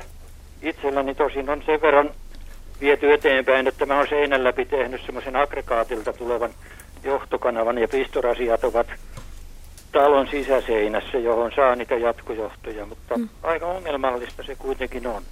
Miten kommentoivat meidän asiantuntijat tätä Pentin ideaa? Jarmo Ström. Idea on, idea on hyvä, hyvä, mutta varmaan pientalorakentamisessa hintavuutensa saattaa olla hintavaa ja siksi kustannuksia, kun on karsitta, karsittu, niin sitten tällaista ei tehdä, mutta tämä on todellisuutta teollisuus- ja toimistotaloissa, joissa on aggregaatit, varavoimakoneet ja erillinen verkko jakamassa sitä. Pitää ottaa huomioon, että tuommoinen pienempi varavoimakone ei pysty välttämättä koko talon sähköistystä syöttämään, jos se on ostettu vaan pienelle, pieneen tarpeeseen. Sitten automatiikka itsessään on hyvä ja toimivaa, mutta sitä pitää testata säännöllisin ajoin, eli ettei syötä sit sitä toimivaa sähköverkkoa vasten, koska silloin voi rikkoa sen oman varavoimakoneensa. Et ehkä halvempi on tällainen, mitä kysyjäkin on tehnyt, eli käsikäyttöinen, on laittanut sinne kriittiset pistorasiat, mihin voi sitten, mistä voi sitten jakaa sen verran, kun se oma kone pystyy tuottamaan. Mm. Täällä on tosiaan myöskin verkossa on vähän kyselty näitä aggregaatin asennusohjeita ja siinä tosiaan on kyllä hyvä tietää, mitä tekee, koska siellä, siellä vaaroja, varmasti vaaratilanteita helposti syntyy hmm. asiantuntemattomilla. Niin kyllä minä sen ymmärrän, että se vaatii tuota kolmivaiheaggregaatin ja sitten tuota jonkun tuommoisen vähintään 4-5 kilowatin kokoisen, mutta nyt esimerkiksi on ongelmana juuri se, että kun on pientaloissa omia kaivoja, on porakaivoja tai muita kaivoja, ne pumput ovat aina kolmivaihepumppuja ja aggregaatilla ei saa vettä koskaan. Eli nyt vaikka saakin se roikkalampun roikkumaan ja, ja television toimimaan, jos tajuaa sinne myöskin sinne, sinne tuota, viritin vahvistimeen johtaa sähkön, niin ne saa toimimaan, toimimaan tuota, tällä 230 virralla, mutta vesi loppuu aina. Eli tämä turvaisi myöskin veden saannin, kun sen saisi tuonne omaan, omaan verkkoon johdettua. Hmm. Näin. Kyllä, kiitoksia ideoinnista. Jäädään odottelemaan, jos, jos tuota noin, niin jotain suosituksia joskus tulisi. Mm. Kiitoksia Pentti Oksanen ja Hattula, hyvää illan jatkoa. Kiitoksia. Hei hei. Näistä ker- kerrostaloissa, tietysti niistä on puhuttu paljon ja on syytäkin puhua. Täällä on muutama viesti, jossa esimerkiksi todetaan näin, että Taloyhtiössä on lain mukaan turvallisuuspäällikkö ja pelastussuunnitelma, joka koskee poikkeusoloja. Valveutuneen turvallisuuspäällikön pitäisi reagoida poikkeustilanteisiin itsenäisesti.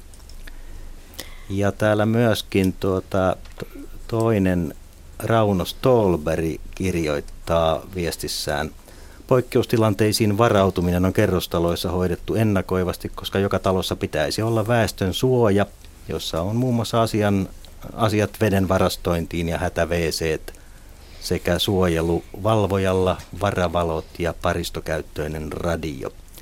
Tässä onko niin, että näin siis pitäisi olla, mutta onko? No lähdetään siitä, että ensinnäkin siinä ensimmäisessä oli, että koskee tai pelastussuunnitelman velvoite koskee poikkeusella. Kyllä se koskee ihan kaikkea ja normaalioloja ja se on tätä päivää, että jokaisessa taloyhtiössä, missä on siis kolme asuntoa tai enemmän, niin tulee tämä lain mukaan tämä pelastussuunnitelman laatimisvelvoite. Ja, ja se on sinällään ihan hyvä, koska se, tällä toteutetaan tällä pelastussuunnitelman laatimisella sitä omatoimista varautumista, mitä tuossa ihan alussa vähän sivuttiin. Eli, eli kartotetaan niitä vaaroja tai niitä uhkia, mitä sille, sille taloyhtiölle ja sille taloyhtiössä asuville voi niin kuin omasta mielestä tulla. Ja tämmöinen sähkö, pitkittynyt sähkökatko nyt ainakin on yksi semmoinen vaara ja omalla tavallaan uhkatilannekin. Ja muita on tulipalot ja voi olla jossain alueella tulvat, mitä niitä nyt sitten onkaan, niin ne kartotetaan. Ja sitten mietitään etukäteen myöskin sitten toimenpideehdotukset tai ajatukset toimenpiteeksi, miten ta- toimitaan, miten taloyhtiön asukkaat toimii, jos tämä, tämä vaikka tulipalo nyt sitten syttyy, miten siellä poistutaan ja, ja näin poispäin. Ja, vai jäädäänkö odottamaan tuonne tota, niin parvekkeelle pelastuslaitosta ja näin poispäin. Tällaiset mietitään siinä sen pelastussuunnitelman tai pelastussuunnitelmassa ja, ja siinä on myöskin muita hyviä asioita, mitä sen pelastussuunnitelman kautta sitten ää, saadaan. Kun niitä, sitä käsitellään, sitä pelastussuunnitelmaa, se tiedotetaan asukkaille, niin silloin tämä, tämä, tämä turvallisuustaso paranee siinä taloyhtiössä. Hmm. Kiitoksia. No Jarmo Ström siellä viittoo sitten Mä seuraavaksi. vähän jatkaisin vielä tästä taloyhtiöiden varautumisesta, että useimmiten ne on kaapeliverkon perässä ja vaikkakin sähkökatkot ei niitä koskisi, niin myrsky koskee kuitenkin. Eli taloyhtiöissä kannattaa olla varautunut näihin poikkeustilanteisiin ja myös siihen, että voi irrota kattoa, voi irrota jotain seinäpinnotetta, joka on sitten siellä roikkuessaan tai pudotessaan kulkijoille ja asukkaille vaaraksi. Sitten tähän välin kysymys. Miksi operaattoreilla ei ole velvollisuutta pitää varavoimaa jokaisella mastolla, kun ihmiset jäävät sekä fyysisesti että puhelin mottiin, kuten esimerkiksi Vihdissä kävi, niin miten hädän tullen saadaan apu paikalle, kun verkot ovat koko päivän mykkänä, kysyy Niina Moilanen. Niin, kyllähän niissä varavoima on, mutta se riittää vaan tuota kolmeksi tunniksi ikään kuin miniminä. Ja tuota, nythän mentiin sitten kirkkaasti yli mm. kolmen tunnin rajat ja, ja se on sitten tavattoman kallista niin kuin lisätä sitä siitä oleellisesti, että tuota, sitten pitää rakennella uusia suojatiloja ja, ja tuota, se, on, se on todella näin. Että tuota, mutta se on osa, mistä olen tässä puhunut, että tämä sähköriippuvuuden lisääntyminen, että millä monimutkaisilla tavoilla sen tuota, meihin vaikuttaa ja on asioita, jossa, jossa silloin tavallaan tällaisten niin kuin ongelmien vaikutukset ovat suurempia kuin mitä ne joskus olivat. Ja tuota, siihen on varauduttu, mutta tuota, puskurit ovat jossakin. Ja, ja tuota, Raja tulee vastaan niin. aina jossain. Niin ja sen verran vielä, että tämä kolme tuntia on nimenomaan näille tukiasemille ja, ja kaikille tukiasemille, että sitten kun on tämmöisiä kriittisiä solmukohtia tai tämmöisiä laajempien alueiden kriittisiä tukiasemia, niin niillä on sitten jo paremmat paravoimasysteemit ja jossain tämmöisissä tietoliikennesolmukohdissa niin on sitten rakennettu suojatiloihin niin kuin semmoiset varmistetut varayhteydet. Ja nyt toivotan hyvää iltaa Jukka Liipolalle. Hän soittaa Asikkalasta. Terve. No hyvää iltaa. Iltaa iltaa. Täällä on oltu jo tänäkin talvena muutama kerta oman aggregaatin varassa ja se ei ole mikään ongelma eikä vaikea asia ollenkaan, että siinä vaiheessa kun sähköt loppuu, niin lyödään pääkytkin nollille ja käydään navetan takana hyräyttämässä aggregaatti käyntiin. Lyödään tota sieltä sitten tehty kaapeli, jossa on kaksi samanlaista päätä, niin pajalla olevaan kolme vaihe pistorasiaa ja sitten vaan pidetään huoli, että kuorma, tässä on kaksi taloutta, jota me ruokitaan sillä niin kun siinä joku, joku 6 kilowattia tehoa, niin tota, ei, ei panna kahta hellaa yhtään päälle eikä pestä pyykkiä kahdella koneella ja noin, mutta että ei se ole mikään vaikea asia ollenkaan, kun siihen on asennoitunut, mutta se on vaikeaa, että mistään ei täällä Korvenperillä tiedä, milloin valtakunnan verkosta on uudelleen sähköä saatavissa. Että pahimmillaan on liki 10 tuntia jauhettu omaa sähköä ennen kuin sitten jostain ulkopuolelta on puhelimitse, puhelimitse saatu tietoa, että kyllä sähköä olisi jo. Ai. Että se tota, joku tämmöinen tiedotus siitä, että milloin sähköä tulee, niin se olisi, taikka sitten noihin jakokaappeihin joku merkkivalo tai muu, joka näyttää milloin valtakunnan verkossa on jännitettä olemassa. Kyllä se aika vaivalloiselta kuulostaa, että pitäisi aina tarkistaa, sammuttaa aggregaattia, niin, ei vieläkään. Mm on hirmu hankalaa, että ensin pitää käydä aggregaatti sammuttamassa tai ainakin irrottamassa kaapeli seinästä ja tota, sitten tulla taas sadan päähän tuonne eteiseen ka- kokeilemaan, että tuleeko pääkytkimellä virtaa. Ja jos ei tule, niin sitten taas kytkin nollille ja kävellä sinne pajalle ja pistää kaapeli seinään kiinni se on sellaista turhauttavaa, että jonkunnäköinen merkkivalo saisi olla, joka näyttäisi milloin valtakunnan verkossa on sähköä. Kun se on niin hassu, että mullakin on tuommoinen virtakoeti, jolla pystyy kaapelin ulkopuolelta koittamaan, että tuleeko vai ei. Mutta kun nämä seinään tulevat valtakunnan verkon johdot, niin ne on suojattuja. Se on niin kuin paradihäkissä, siitä ei tule sellaista herttiväristelyä mm. ulos, että sen pystyisi tunnistamaan. Mutta tota, kaikille, joilla on tämmöinen ongelma, että sähkö saattaa hetken aikaa loppuessaan niin tehdä tuhojansa, niin aggregaatin kytkeminen oman kodin verkkoon ei ole todellakaan mikään ongelma. Tai aina kannattaa hankkia kolmivaiheaggregaatti, jolloin tota, silloin ei, ei tota, ole niin hääviä, että mihin se menee, vaan hän syöttää kaikille vaiheille. Ja sen talon saa irti tota, valtakunnan verkosta nostamalla sähkötkimen nollille. Jarmo tuossa minulle jotakin kuiskaili. Mitä sinulla oli mielessä? Tuli mieleen, että kysyjä on hyvin varautu, varustautunut, mutta onko teillä sellainen tilanne, että siinä lehistöllä ei ole näköetäisyydellä muita kiinteistöjä, sellaisia, joilla ei ole tuota varavoimakonetta. Että silloin silloin tilanne on kyllä tuo kuva, kuvailemanne, että jos on niin kuin pitkä matka naapureihin ja ei voi mistään no, nähdä. Lähin naapuri on 100 metrin päässä, mutta jos ei siellä ole ketään kotona, vaan ne on lähtenyt evakkoon sähköttömyyden takia, niin mm. sitten ei kyllä näy valoa missään. Mm. No mutta varmasti tämä oli kaikkien mielestä ihan hyvä idea, että kenties tämmöinen toiminto aggregaateissa pitäisi olla, joka ilmoittaa, että milloin on sähköt palannut. Ja se, että minä suosittelen kaikille kaikille mahdollisille aggregaatin hankkimista, koska tota, silloin elämä tuntuu huomattavan paljon turvallisemmalta. Meilläkin on tässä periaatteessa kolme taloutta ja toistakymmentä hevosta ja kaiken näköistä muutakin elukkaa ja lämmitykset ja kaikki on sähkön takana, että jos ei, jos ei sähkö pelaa, niin sitten rupeaa äkkiä tulemaan hätä. Hmm.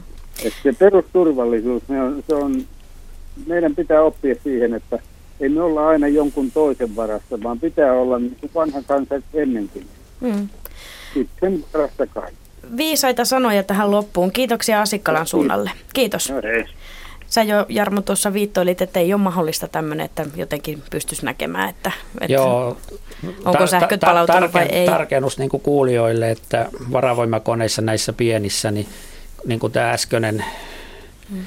Jukka Liipola kertoi, niin hän ottaa pääkytkimen irti ja sitten kytkee varavoimakoneen omaan verkkoonsa. Eli sillä ei ole kytkentää sillä varavoimakoneella valtakunnan verkkoon lainausmerkeissä, niin se ei voi saada sitä tietoa. Mm. Että meillä tietenkin eri yhtiöillä on vähän erilaisia ratkaisuja ja Suomessakin on käytössä, että lähetetään tekstiviestillä siitä, että sähköt on niin palautunut ja Fortumkin tällaisen järjestelmän on nyt tässä 2012 keväällä ottamassa käyttöön. Että.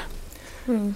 Ja tuossa lähetyksen alussa, kun meillä oli, oli vastaava toimittaja Radio Suomesta Minna Hannula täällä paikalla, puhuttiin, että tuo tekstiviesti voisi myöskin tänne Yleisradioon tulla ja sitä kautta myöskin radion kautta voitaisiin jotakin isompia tiedotteita ainakin ja ehkä alueellisiakin tiedotteita saada kulkemaan sähköyhtiöistä. Ja myös sähköposti, että otetaan jatkossa, kuten aluepelastuslaitoksille, niin samaan postijakelulistaan. Hmm. Nyt sen verran säästä tähän väliin, että miten Ari-Juhani Punkka teillä Ilmatieteen laitoksella, niin mihin ilmiöihin teillä suhtaudutaan kaikista niin kuin suurimmalla vakavuudella? Mitä itsellä tulee mieleen, niin varmasti nämä myrskyt on, on semmoinen aika suuri uhka, mutta miten se tulvat esimerkiksi, miten teillä niihin, niihin tota, suhtaudutaan? Niin, kun ajatellaan Suomen, Suomen tuota ääreviä sääilmiöitä ja niiden ilmastollisia piirteitä, niin kyllä meillä ehkä se tuuli on se ykkösuhka ja ykkös, ykköstekijä, että, että jos se nyt ihan väärin muista, niin maailmanlaajuisesti tulvat ja tulviminen on, on niin kuin euroissa mitatun, mitattuna, ihmishenkien menetyksellä mitattuna, niin kaikkein suurin uhka, mutta mä luulen, että tämä meidän, meidän ilmasto ja meidän maasto, maaperä, niin ei ehkä ihan niin otollinen ole semmoisen katastrofaaliseen tulvimiseen, että meillä se sitten ehkä on keskittyy näihin tuuliilmiöihin. Että kesäaikaan voimakkaat ukkospuuskat ja talviaikaan sitten nämä tämän tyyppiset tilanteet, mitä nyt jouluviikolla koettiin. Mm. Mutta kyllähän nuo tulvat joka tapauksessa, niistä ehkä on syytä hieman puhua, koska se uh, uhkatekijä on nyt tietenkin luonnollisesti tällä, tällä erää jää näiden myrskytuhojen varjoon, mutta jos ajatellaan vuotta 2002, jolloin Keski-Eurooppa tulvi, Prahan kaupunki metrin verran kaduilla. 2004 oli meilläkin kesällä aika lailla tullut. Ruotsissa oli valtavat tulvat, vielä pahemmat. Ruotsi vähän on puskurina meillä tässä näiden tulvienkin ja sateiden osalta, mutta, mutta näinkään voidaan sanoa, että se ei ihmeitä ihan valtavia yllätyksiä vaadi, että Suomessa tulva voisi olla aika, aika suuri ja, ja, ja monenlaista tulva vahinkoa, joka myöskin niin. kaupungeissa saattaa Kyllä nytkin myrskyaikaa. Vesi Kyllä, nousi, joo. Turun moottoritiellä oli vettä ja mitä Aivan. kaikkea. Mm. Kyllä, että kun, jos lähdetään noista niin kuin meriveden korkeudesta johtuvista tulvista, niin se vaatii aina vähän sen semmoisen pidemmän jakson, että tuolta Tanskan salmista tulee Itämereen paljon vettä ja sitten kun meillä on se vesipinta noin sanotaan se perustaso on aika korkealla, niin sitten tämmöiset tavallisetkin myrskyt, niin ne heilauttaa aika korkealle vettä ja, ja sitten tuota, tulvimista saattaa tulla niin kuin mm. aika toistuvastikin näillä herkimmillä paikoilla. Että, mm.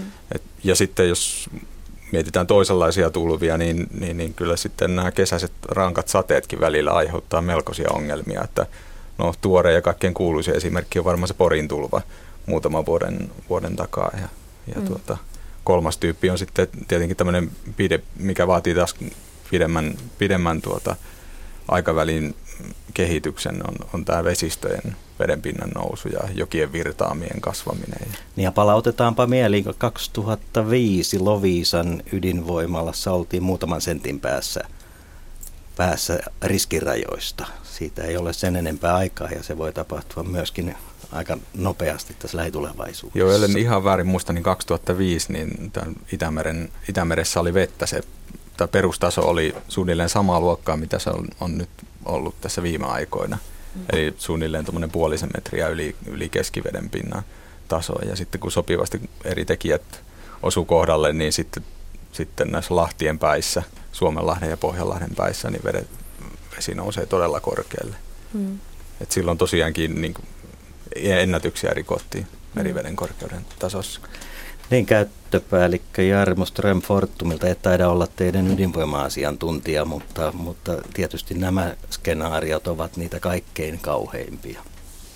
Joo, en ole ydinvoima-asiantuntija, että on sähköverkkopuolen puolen asiantuntija. Ja kyllä tämä vesi ja lähinnä sateet, niin sähköverkkopuolella näyttää myöskin. Ja, ja rankkasateet ei pelkästään ole, ole, ole niin kuin kesän vitsaus, että tässä viime joulukuussa puoli, puolivälissä oli todella semmoinen raju ilma, missä tuuli paljon ja tuli vettä vaakatasossa ja sen rankkasateen veden päästessä tuonne muuntamotiloihin, niin se voi keskustoissa kaapeloidussakin verkossa aiheuttaa sähkökatkon niin kuin meillä aiheutti ja sitten jouduttiin sitä kuivailemaan. Eli sähkö ja vesi on valtava huono yhdistelmä yhdessä ja silloin sähköt ei pidäkään pysyä päällä, niin ne kuuluu turvallisen vuoksi katketa. Hmm. Ja Hannu Peltteri jatkaa. niin, kyllä tässä vesiongelmassa ja, ja myös voi sanoa tuuliongelmassa, että kyllähän Suomi on todella kohtuullisen vähällä päässyt myös eurooppalaisessa mittakaavassa, saati sitten puhumatta niin kuin Aasiasta ja, ja Amerikan mantereesta. Mutta tuota, vesi, vesiongelma tulee sitten myös tuota, jätevesipuolelle, että koska jos se perustuu normaali korkeuksiin, jotta tuota, toi jätevesipuhdistusjärjestelmät toimii sitten, kun se ei enää mahdu, mahdu tuota virtaamaan minnekään, sitä juoksutetaan tuonne tuota, yli äyräiden ja, ja se nyt ei ole kovin terveellistä, terveellistä kenellekään. Ja, ja tällaisia Nokian mallia kaksi, voitaisiin saada 2004 neljä kesän sateillahan meillä esimerkiksi kävi tällä tavalla. Mm. Mm. Oliko no, vielä Ramilla jotakin? Oikeastaan just tätä samaa, että mitä Hannu sanoi, että, että tosiaan tästä rankkasadetulvasta, kaupunkitulvista, niin, niin se kaikista pahin skenaario on se, että tosiaan viemärit alkaa to, toimimaan väärinpäin, että vessasta tuleekin tavarat ylöspäin eikä, eikä päinvastoin niin kuin pitäisi, niin siinä sitä on, se on se kaikista pahin tilanne näissä tulviin liittyvissä asioissa. Mennään tässä eteenpäin näissä skenaarioissa. Nyt vitsailtiin tuossa, että yksi uhkatekijä saattavat olla oravat. Eräskin orava aiheutti tuhansien tai muutaman tuhannen tai tuhannen viidensadan. Mitäs Reetta, löydätkö sieltä Oliko se se Tur- Turun vesilaitos vai? Asikkalassa. Sähkö, oli, sähkö se oli? Orava väärässä paikassa muuntajassa ja, ja tuota, no, siitä taisi Täällä se grillattua oli. oravaakin kyllä varmasti. Asikkalassa Vääksy-alueella, tämä oli viime syksynä, niin sunnuntainen pahimmillaan 1700 taloutta ilman sähköä oli, koska tota, Keskiääneten verkkoon tulleen vien aiheutti orava, joka oli mennyt pylväsmuuntaessa väärään paikkaan. Tämä nyt ihan, ihan tota, pienenä kevennyksenä niin. tähän, mutta uhkakuvia. Millaisia uhkakuvia mm. oikeasti? Nyt on puhuttu tulvista ja myrskyistä, sähköongelmista, mutta, mm. mutta on tietysti vakavampia tilanteita. Täällä on vierailut laiva, jossa oli melkoinen räjähdelasti tai alus, jossa mahdollisesti oli biologisia, äh, kemiallisia aseita tai biologisia aseita – niin. Ei nyt tässä lähdetä suinkaan pelottelemaan, mutta vähän pohdiskellaan, että, että mitä Monenlaisia, sitä... no, monenlaisten niin. uhkien keskellä joka tapauksessa elämme, vaikka kuvittelemme kenties täällä Suomessa aika turvassa olevamme. Jarmo. Mä olisin vielä palannut siihen niihin oraviin, niin ne on no, mutta se on ehkä ihan hel- hellyttävänä kuitenkin todennäköisempi ja niitä on useimmin niitä oravien aiheuttamia sähkökatkoja ja niihinkin on varauduttu. Eli muuntajia on suojattu, oraville on tehty muuntajien ylle kulkusiltoja, että niitä ei tarvitse muuntajan, pylvässä muuntajan kannen kautta kulkea. Sinne on pistetty suppiloita, jotka estää, että ne ei pääsisi johtoja pitkin sinne. Mm. Eli eläinten ruokinta, ruokailuajat aamulla ja iltapäivällä siinä hämärän päivän alkaessa ja sitten kääntyessä hämärään, niin silloin yleensä eläimet aiheuttaa sähköverkossa eniten – tyynellä ilmalla näitä, näitä vikoja. Sitten on nämä erikoistapaukset, mitä ollaan nyt luettu sitten ja kuultu tiedotusvälineissä, ihan toinen juttu. Hmm. No mutta Hannu Pelttarilta voisin kysyä, että sä siis työskentelet huoltovarmuuskeskuksessa, niin te siellä varaudutte hyvinkin monenlaisiin ongelmiin ja, ja kriiseihin ja uhkiin. Mitä sä ajattelet, että mikä voisi olla semmoinen, tai mikä on semmoinen suurin asia, mitä te siellä pohdiskelette? No kyllä ne, nämä arkiset häiriöt, joista me nyt ollaan puhuttu, niin varmasti on niitä, joissa se meidänkin päähuomio on, mutta totta kai se on tämän sähköisen infrastruktuurin alueella olevat asiat, jotka, joiden merkitys on yhä, yhä kasvava ja joiden ikään kuin turvaaminen on, on tosi hankalaa, koska sitä ei voi mitenkään varastoon tehdä niin kuin voit laittaa öljyä tai viljaa tai lääkkeitä varastoon, mutta tuota, tällaista niin kuin toimivaa infrastruktuuria sä et hirveästi voi varastoida, se on jatkuvaa, jatkuvaa työtä. Mutta kyllä tietysti tämä, niin kuin nyt puhutaan näistä kyberuhkista tai tämmöinen hieno sana kuin kyberhygienia, niin tuota, no, on, on ongelma ja, ja niin kuin nähdään tämä rikollisuuden kasvu ja kaikki se, mitä siellä kukkii ja, ja, ja minkälaisia uhkia siellä on, niin tuota, kyllä se on hankala, hankala alue ja siihen nyt sitten tuota, paraikaa kyllä tällaista laaja-alasta valmistelua sitten tehdään, tehdään tuota, meillä hallinnon piirissä. Se on tietysti se uusi uhka, uusi uhka maailman ja uhkakuva, mutta totta kai tämä niin kuin nykyinen maailma, jossa, jossa kaikki liikkuu, kulkutaudit ollaan nyt nähty, että kuinka paljon nopeammin ne nykyään liikkuu kuin 1900-luvun alussa ja näin päin pois. Että tuota, ei, tämä, ei tämä ihan turvalliseksi ja onnelliseksi paikaksi tämä maailma näy muuttuvan, mutta mm. vaikka tuota paljon on parantunut, mutta, mutta haavoittuvuuksia. Siis ko- kokonaisuutena olemme häiriö, haavoittuvampi tämä yhteiskunta on kuin mitä se on perinteisesti ollut. Ja tässä täällä oli myöskin eh, tekstiviestikysymys, miten meillä varaudutaan tietokone ongelmiin, hyökkäyksiin, tietokonejärjestelmiin. Se, se lienee tällainen kyberuhka. Kyllä. Mm. Annu Ström. No. Jarmo. Jarmo. Joo, näistä varautumisista, niin mitä, mitä tässä aiemmin oli tota, noin Hannulla. Hannu kertoo näistä taudeista, mitkä nopeasti liikkuu. Meillä esimerkiksi ollaan varauduttu aikoinaan silloin, kun oli lintuinfluenssa, sikainfluenssa, toimintaohjeet, suojaimia ja kaikkia tällaisia, että miten käsitellään lintuja näissä tilanteissa, että henkilöstö ei tarttuisi ja tulisi siten toimintakyvyttömäksi. Eli se jatkuvuussuunnittelu on se, missä näitä joudutaan niin kuin esimerkiksi sähköverkkoyhtiöissä ottaa toiminnassa huomioon. Oliko Ramilla vielä jotain mielessä? Niin, tässä nyt aika hyvin tuli näitä lueteltua näitä, mihin, mihin varaudutaan, eli luonnon katastrofeihin näitä eri, eri muotoja. Mutta sitten, että ydinturvallisuus on sellainen, mm. että on meillä naapurialueella ja tietysti omassa maassa ydintoimintaa, niin, niin siihen aika paljon kiinnitetään huomiota varautumiseen siihen, että, että tota, niin ei, ei sattu siinä pahasti. Ja sitten tietysti terrori, teot on, on semmoinen uhka, mikä meillekin on, on syytä vakavasti ottaa. Niihin on vaikea varautua, mutta tota niin, kuitenkin poliisi sitä työtä hyvin tekee. Suuronnettomuudet, suuronnettomuuksien erilaiset muodot on kemikaalionnettomuuksia ja, ja tota, niin räjähdeonnettomuuksia ja mitä nyt näitä, niin ne on sitten semmoisia, mitä nyt saattaa sattua meillä suurin mm. piirtein milloin tahansa. Mm. Mutta kyllähän toki niihin yritetään varautua ja ennaltaehkäistä, ettei niin kävisi. Mm. Nyt jo hiljattain tämä myrskyn silmässä kirja kaiketi puuttui sellaiseen asiaan kuin viranomaisten yhteistyö ja siinä varmasti tämän tapaisissa isoissa haasteissa, sanotaan näin haasteissa, niin on paljonkin kehittämisen varaa ja ei voida varmuudella sanoa, että, että viranomaistoiminta olisi kovin, kovin vakuuttavasti löytänyt yhteistä säveltä näissä asioissa. No, kyllä me nyt kuitenkin päivittäin yhteistyötä tehdään ja, ja tota, niin, et kyllä asiat on, on, on kehittynyt, mutta ainahan niissä parannettavaa. Niin, no tästä yhteistyötä nyt voisi ottaa ehkä muutama, muutama muunkin kommentti, jos sieltä nyt Ari katsot, katsot viestejä, niin esimerkiksi Ari Juhani Punkka, miten sä ajattelet, että miten teiltä Ilmatieteen laitoksen kanssa, tai miten teiltä Ilmatieteen laitos toimii sitten muiden toimijoiden kanssa? Pelaako se yhteistyö eri tahojen kesken?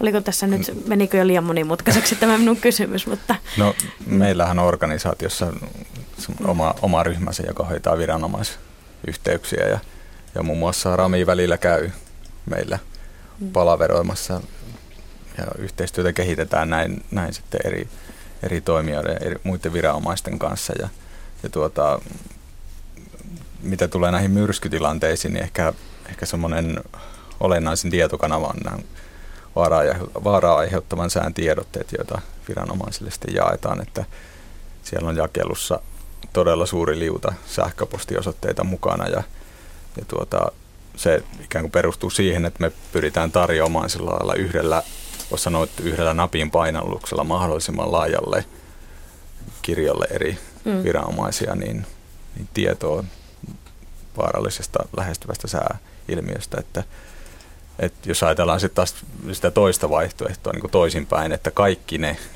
tahot, jotka vastaanottaa tätä tiedotetta, rupesi kysymään sitä tietoa meille puhelimitse, niin, niin se ei vaan onnistuisi, että meillä ei sit, meille tulisi mitä on ollut aikaisemmin näistä puhelinruuhkista puhetta, niin meille tulisi ihan sama ongelma, että, että me pyritään nyt sitten saamaan se tiedotteiden jakelu mahdollisimman laajalle.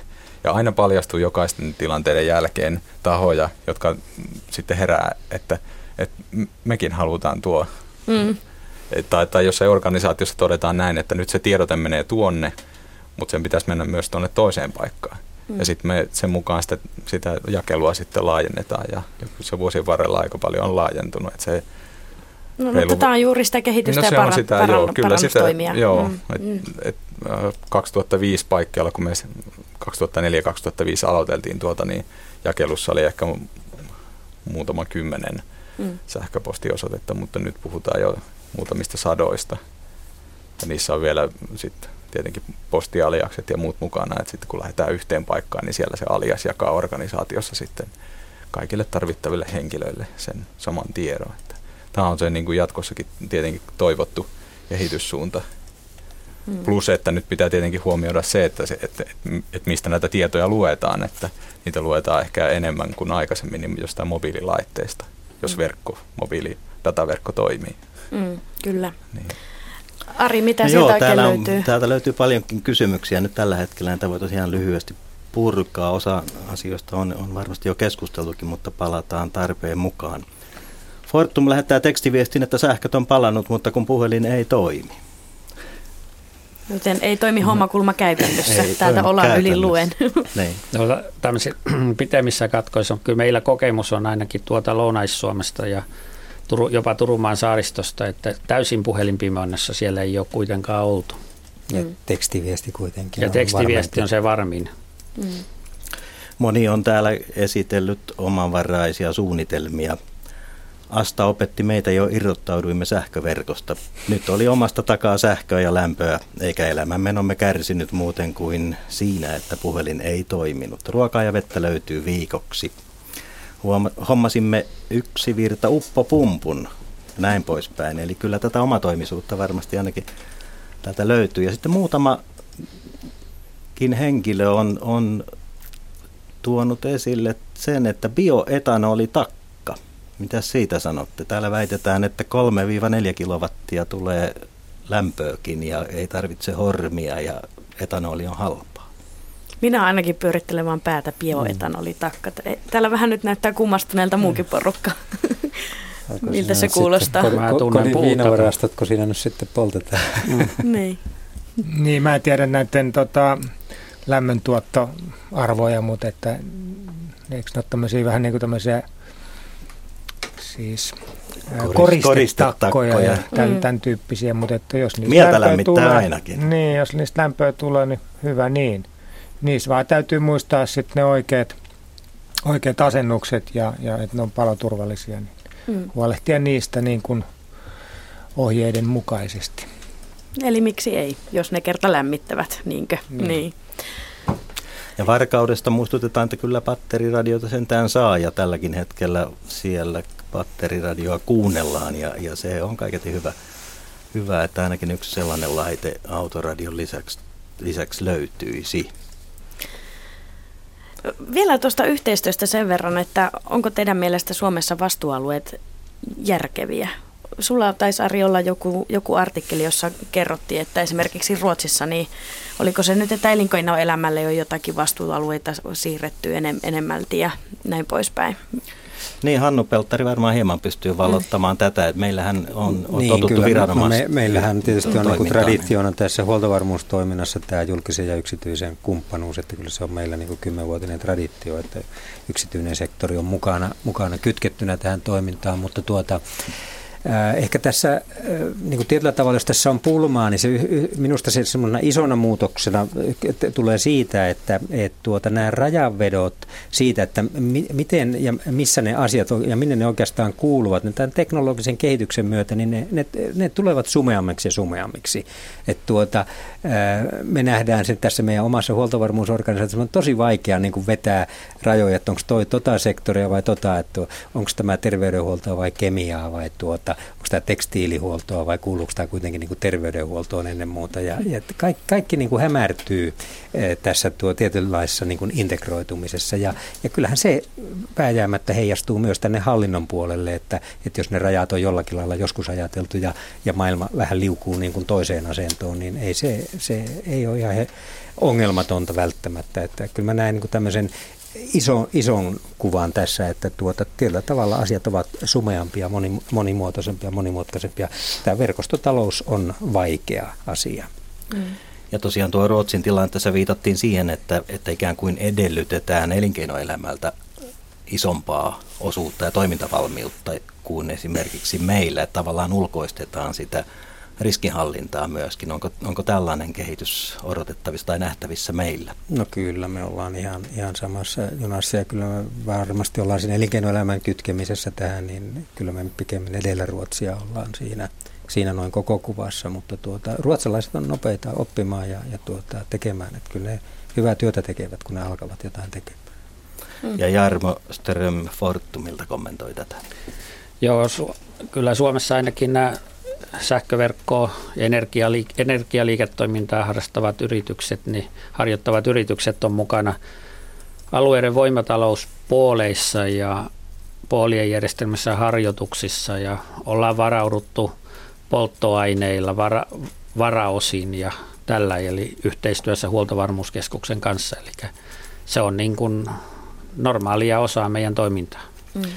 Ja otetaan tähän väliin tuo puhelinnumero. Rami. No otan, ota puhelinnumero. tähän väliin, että voitte, voitte valmistautua soittamaan. Linjat toimivat ja näyttävät olevan vapaina aika hyvin tällä hetkellä. Eli 0203 17600. Tähän numeroon voitte soittaa tai sitten tuo radiosuomi.yle.fi sähköpostiosoite, mutta sisäasiaministeriö, pelastusosasto ja ylitarkastaja – Rami, Rami Ruuska. Niin, tuosta vielä tuosta yhteistoiminnasta ja yhteistyöstä. Että kyllä mun mielestä ollaan aika hyviäkin tässä viranomaisten välisessä yhteistoiminnassa verrattuna moniin muihin maihin. Että jos kansainvälisesti katsoo, niin, niin meillä on aika, aika moniakin asioita, mitkä toimii viranomaisten välillä paljon jouhemmin kuin kuin muualla. Eihän nyt esimerkiksi vaikka tämä viranomaisten radio- ja radiopuhelinverkko, jossa meillä on siis poliisilla, pelastustoimella, sairaan tai ensihoidolla ja, ja monilla muilla viranomaisilla on siis sama radiopuhelinverkko, jolla me saadaan heti yhteys tangentin takaa toiseen viranomaiseen, mitä monet, monet maat vaan ihmettelee, että miten, miten se on mahdollista, että on niin kuin täm, tällä tavalla sama, joka sitten luo sitä yhteistoimintaa ja, ja tiedonkulun nopeutta. Ja, ja, sitten, tota niin, ja sitten myöskin, tai oikeastaan tämä on siitäkin hyvä, että meillä on kuitenkin niin vähän sit niitä resursseja, millä näitä toimintaa voidaan tehdä, niin tämä on sillä lailla vähän pakkokin, että meillä tämä yhteistoiminta toimii. Ja sitten mitä tuossa Hannu puhui, niin, niin nyt, nyt kun näitä tämmöisiä monen toimialan tehtäviä tulee, niin sitten vaan täytyy linjata siellä siinä yhteistoiminnassa, että tämä on nyt sitten pelastustoimen tehtävä ja tämä on poliisitoimen johtama tehtävä ja tuo on taas sitten ensihoidon juttuja ja näin poispäin. Se kuuluu siihen kokonaishomman hoitamiseen. Ari-Juhani Punkka. Joo, mä komppaan Ramia tuossa edellisessä kommentissa kyllä, että, että se mitä, kun on kiertänyt meidän alan kansainvälisiä konferensseja, niin on huomannut myös sen, että, että sitten e-, Euroopan eri ilmatieteen laitoksilla on joillakin on niin hämmentävän huonot yhteydet viranomaisiin, että sitten kun on vertailu kontaktiverkostoja, niin, niin kyllä siellä niin kuin aika paljon on saanut sitten kysymyksiä vastailla, että kuinka te olette onnistunut luomaan niin kuin noin moneen suuntaan eri viranomaisiin kontaktit, että niin kuin tuossa asiassa niin ei, ei meidän niin kuin Euroopan mittakaavassa varmaan tarvitse laittaa päätä kyllä mm. pensaaseen. Mutta se, se, se ei kuitenkaan tarkoita sitä, että eikö tarvitsisi jotain niin kuin, tehdä vielä jotain lisää. Tehdä lisää. Aina niin. kannattaa tietenkin yrittää parantaa. Mutta. Mm. Vielä Jarmo. Joo, yhteistyö viranomaisiin ainakin tällä energiajakelusektorilla niin on ollut perinteisesti koko ajan olemassa ja nämä kriisit toki on sitä varmaan tiivistänyt ja sitä ollaan opittu ja vielä oppeihin kuuluu, että se tiivistyy. Meillä esimerkiksi on ihan sama viranomaisverkon puhelin, millä me, mitä poliisi ja puolustusvoimat ja pelastuslaitokset käyttää, millä me johdetaan meidän viankorjausporukoita ympäri Fortumin Suomen alueita. Eli täällä ollaan studiossa vähän sitä mieltä, että aika hyvin Suomessa kuitenkin tilanne on, vaikka voisi sanoa kai, että onneksi näitä ei liian usein jouduta testaamaan, mutta, mutta nyt on saatu testata ja nyt kysellään, mitä, mitä meidän soittajamme haluaa tietää. Joo, eli, eli puhelimessa on Pertti Järvinen Tuuloksesta. Hyvää iltaa. Hyvää iltaa. Miten haluaisit kommentoida tätä kaiken varalta iltaa tai tässä esille tuleita asioita? No kysyisin tämmöistä, olin itse sähkö, sähköhommissa 60-luvun lopulla, 70-luvun alussa.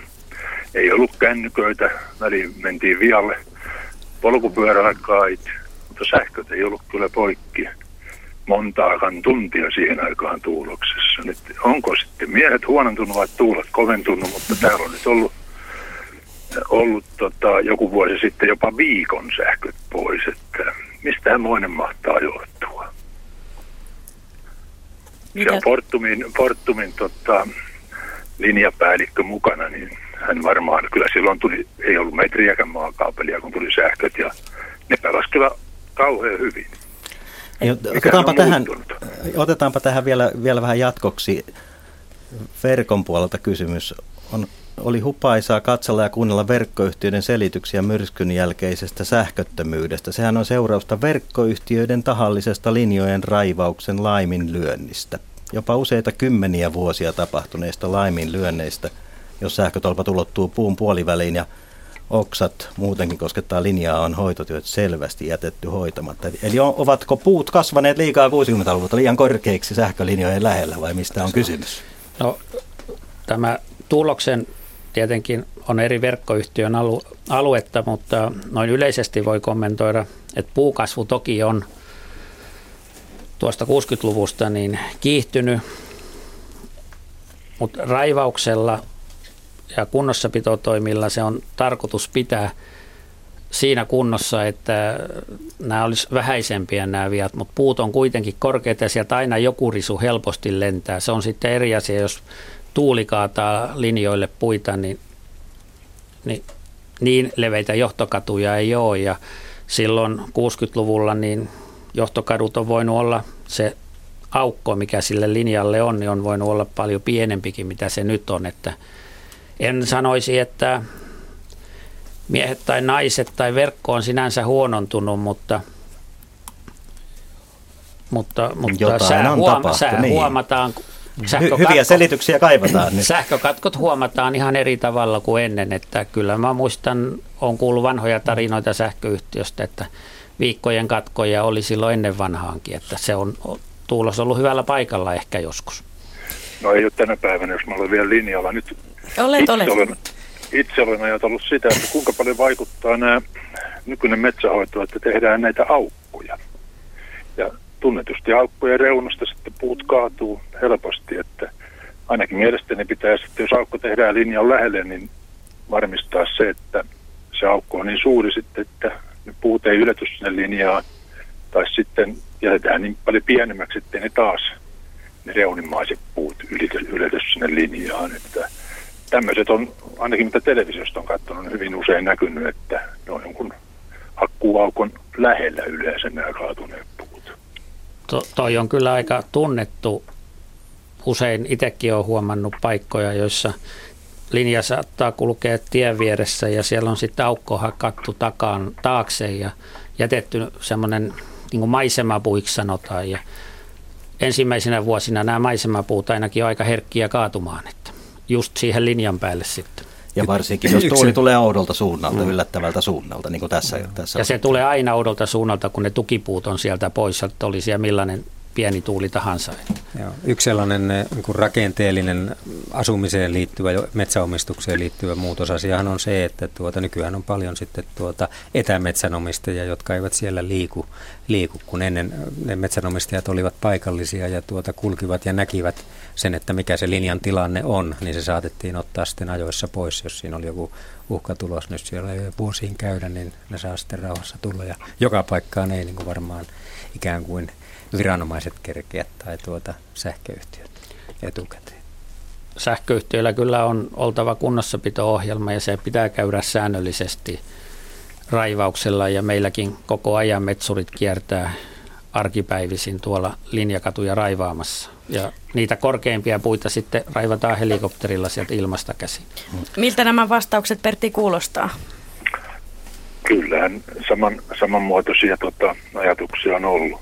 Mm. Mutta kun nämä, kun on muuttunut nämä just metsän olosuhteet, niin varmaan on suuri vaikutus, mutta ehkä on myös suuri vaikutus sillä, että ei ole enää joka pitäjässä omaa sähkömiesporukkaa, vaan ne tulee hyvin kaukaa ja tästä johtuen sitten nämä vikaantumisajat on niin pitkiä, mutta mielestäni on, ehkä menee rahaa vähän vääräänkin paikkaan, että tota, Fortumikin tekee erittäin hyvää tulosta, tietysti kiitos veronmaksajan, osan saa sitä itsekin, mutta tota, ehkä kannattaisi pikkusen enemmän panostaa siihen, siihen tota, linjojen hoitoon. Ja tuolla Kiitoksia. Ver- kiitos. Ja tuolla verkossa toivottiin, että, että ma- mitenköhän näiden optioiden laita siellä on, että notkahtavatko edes tässä tilanteessa, kun hieman tämä ihmisten sietokyky on notkahtanut? Nyt pitää tähän Fortumin tulokseen niin Fortumin tuloksella ei voi viranomais- ja EU-määräysten perusteella tukea verkkoyhtiön toimintaa, vaan verkkoyhtiön pitää toi, to, pystyä toimimaan niillä rahoilla, mitä siirtomaksuista saadaan. Ja nämä aiemmin puhutut optiojutut, niin ne on jo ohimennyttä asiaa yli 10, vuoden, 10 vuotta sitten ja, ja nyt on eri järjestelmät käytössä. Kiitoksia Pertti Järvinen ja terveisiä sinne tulokseen. Kiitoksia. Hei. Nyt ihan lyhyesti vielä kierros, että mitä toivoisitte tai minkälaista kehitystä toivoisitte jatkossa nähtävän, kun puhutaan, että varustaudutaan tämmöisiin erikoistilanteisiin, vaikka Rami Ruuska voisi aloittaa. Niin, kyllä mä näkisin, että sitä omatoimista varautumista mietitään, mietitään omalle kohdalle mahdollisesti sattuvia onnettomuuksia ja ikäviä tilanteita ja pyritään etukäteen miettimään, miten niistä päästään eteenpäin. Ari Juhani Punkka. No mä voin vaikka jatkaa tällä viranomaisten yhteistyöllä, eli, eli sitä edelleen, edelleen lisää ja, ja tuota, vuorovaikutusta viranomaisten välillä.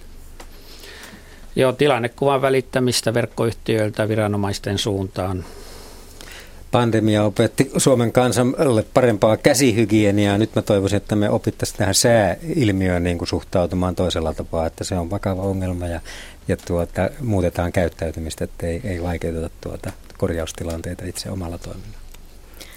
Ja näihin tunnelmiin me olemme päättämässä kaiken vara-iltaa. Kiitoksia kaikille lukuisille viestinlähettäjille ja soittajille ja, ja tuota, kenties nyt sitten tilanne on tämän myrskyn osalta alkaa olla melko lailla valmis. Kiitoksia omasta puolestani. Lähden tästä nyt patterin ostoon.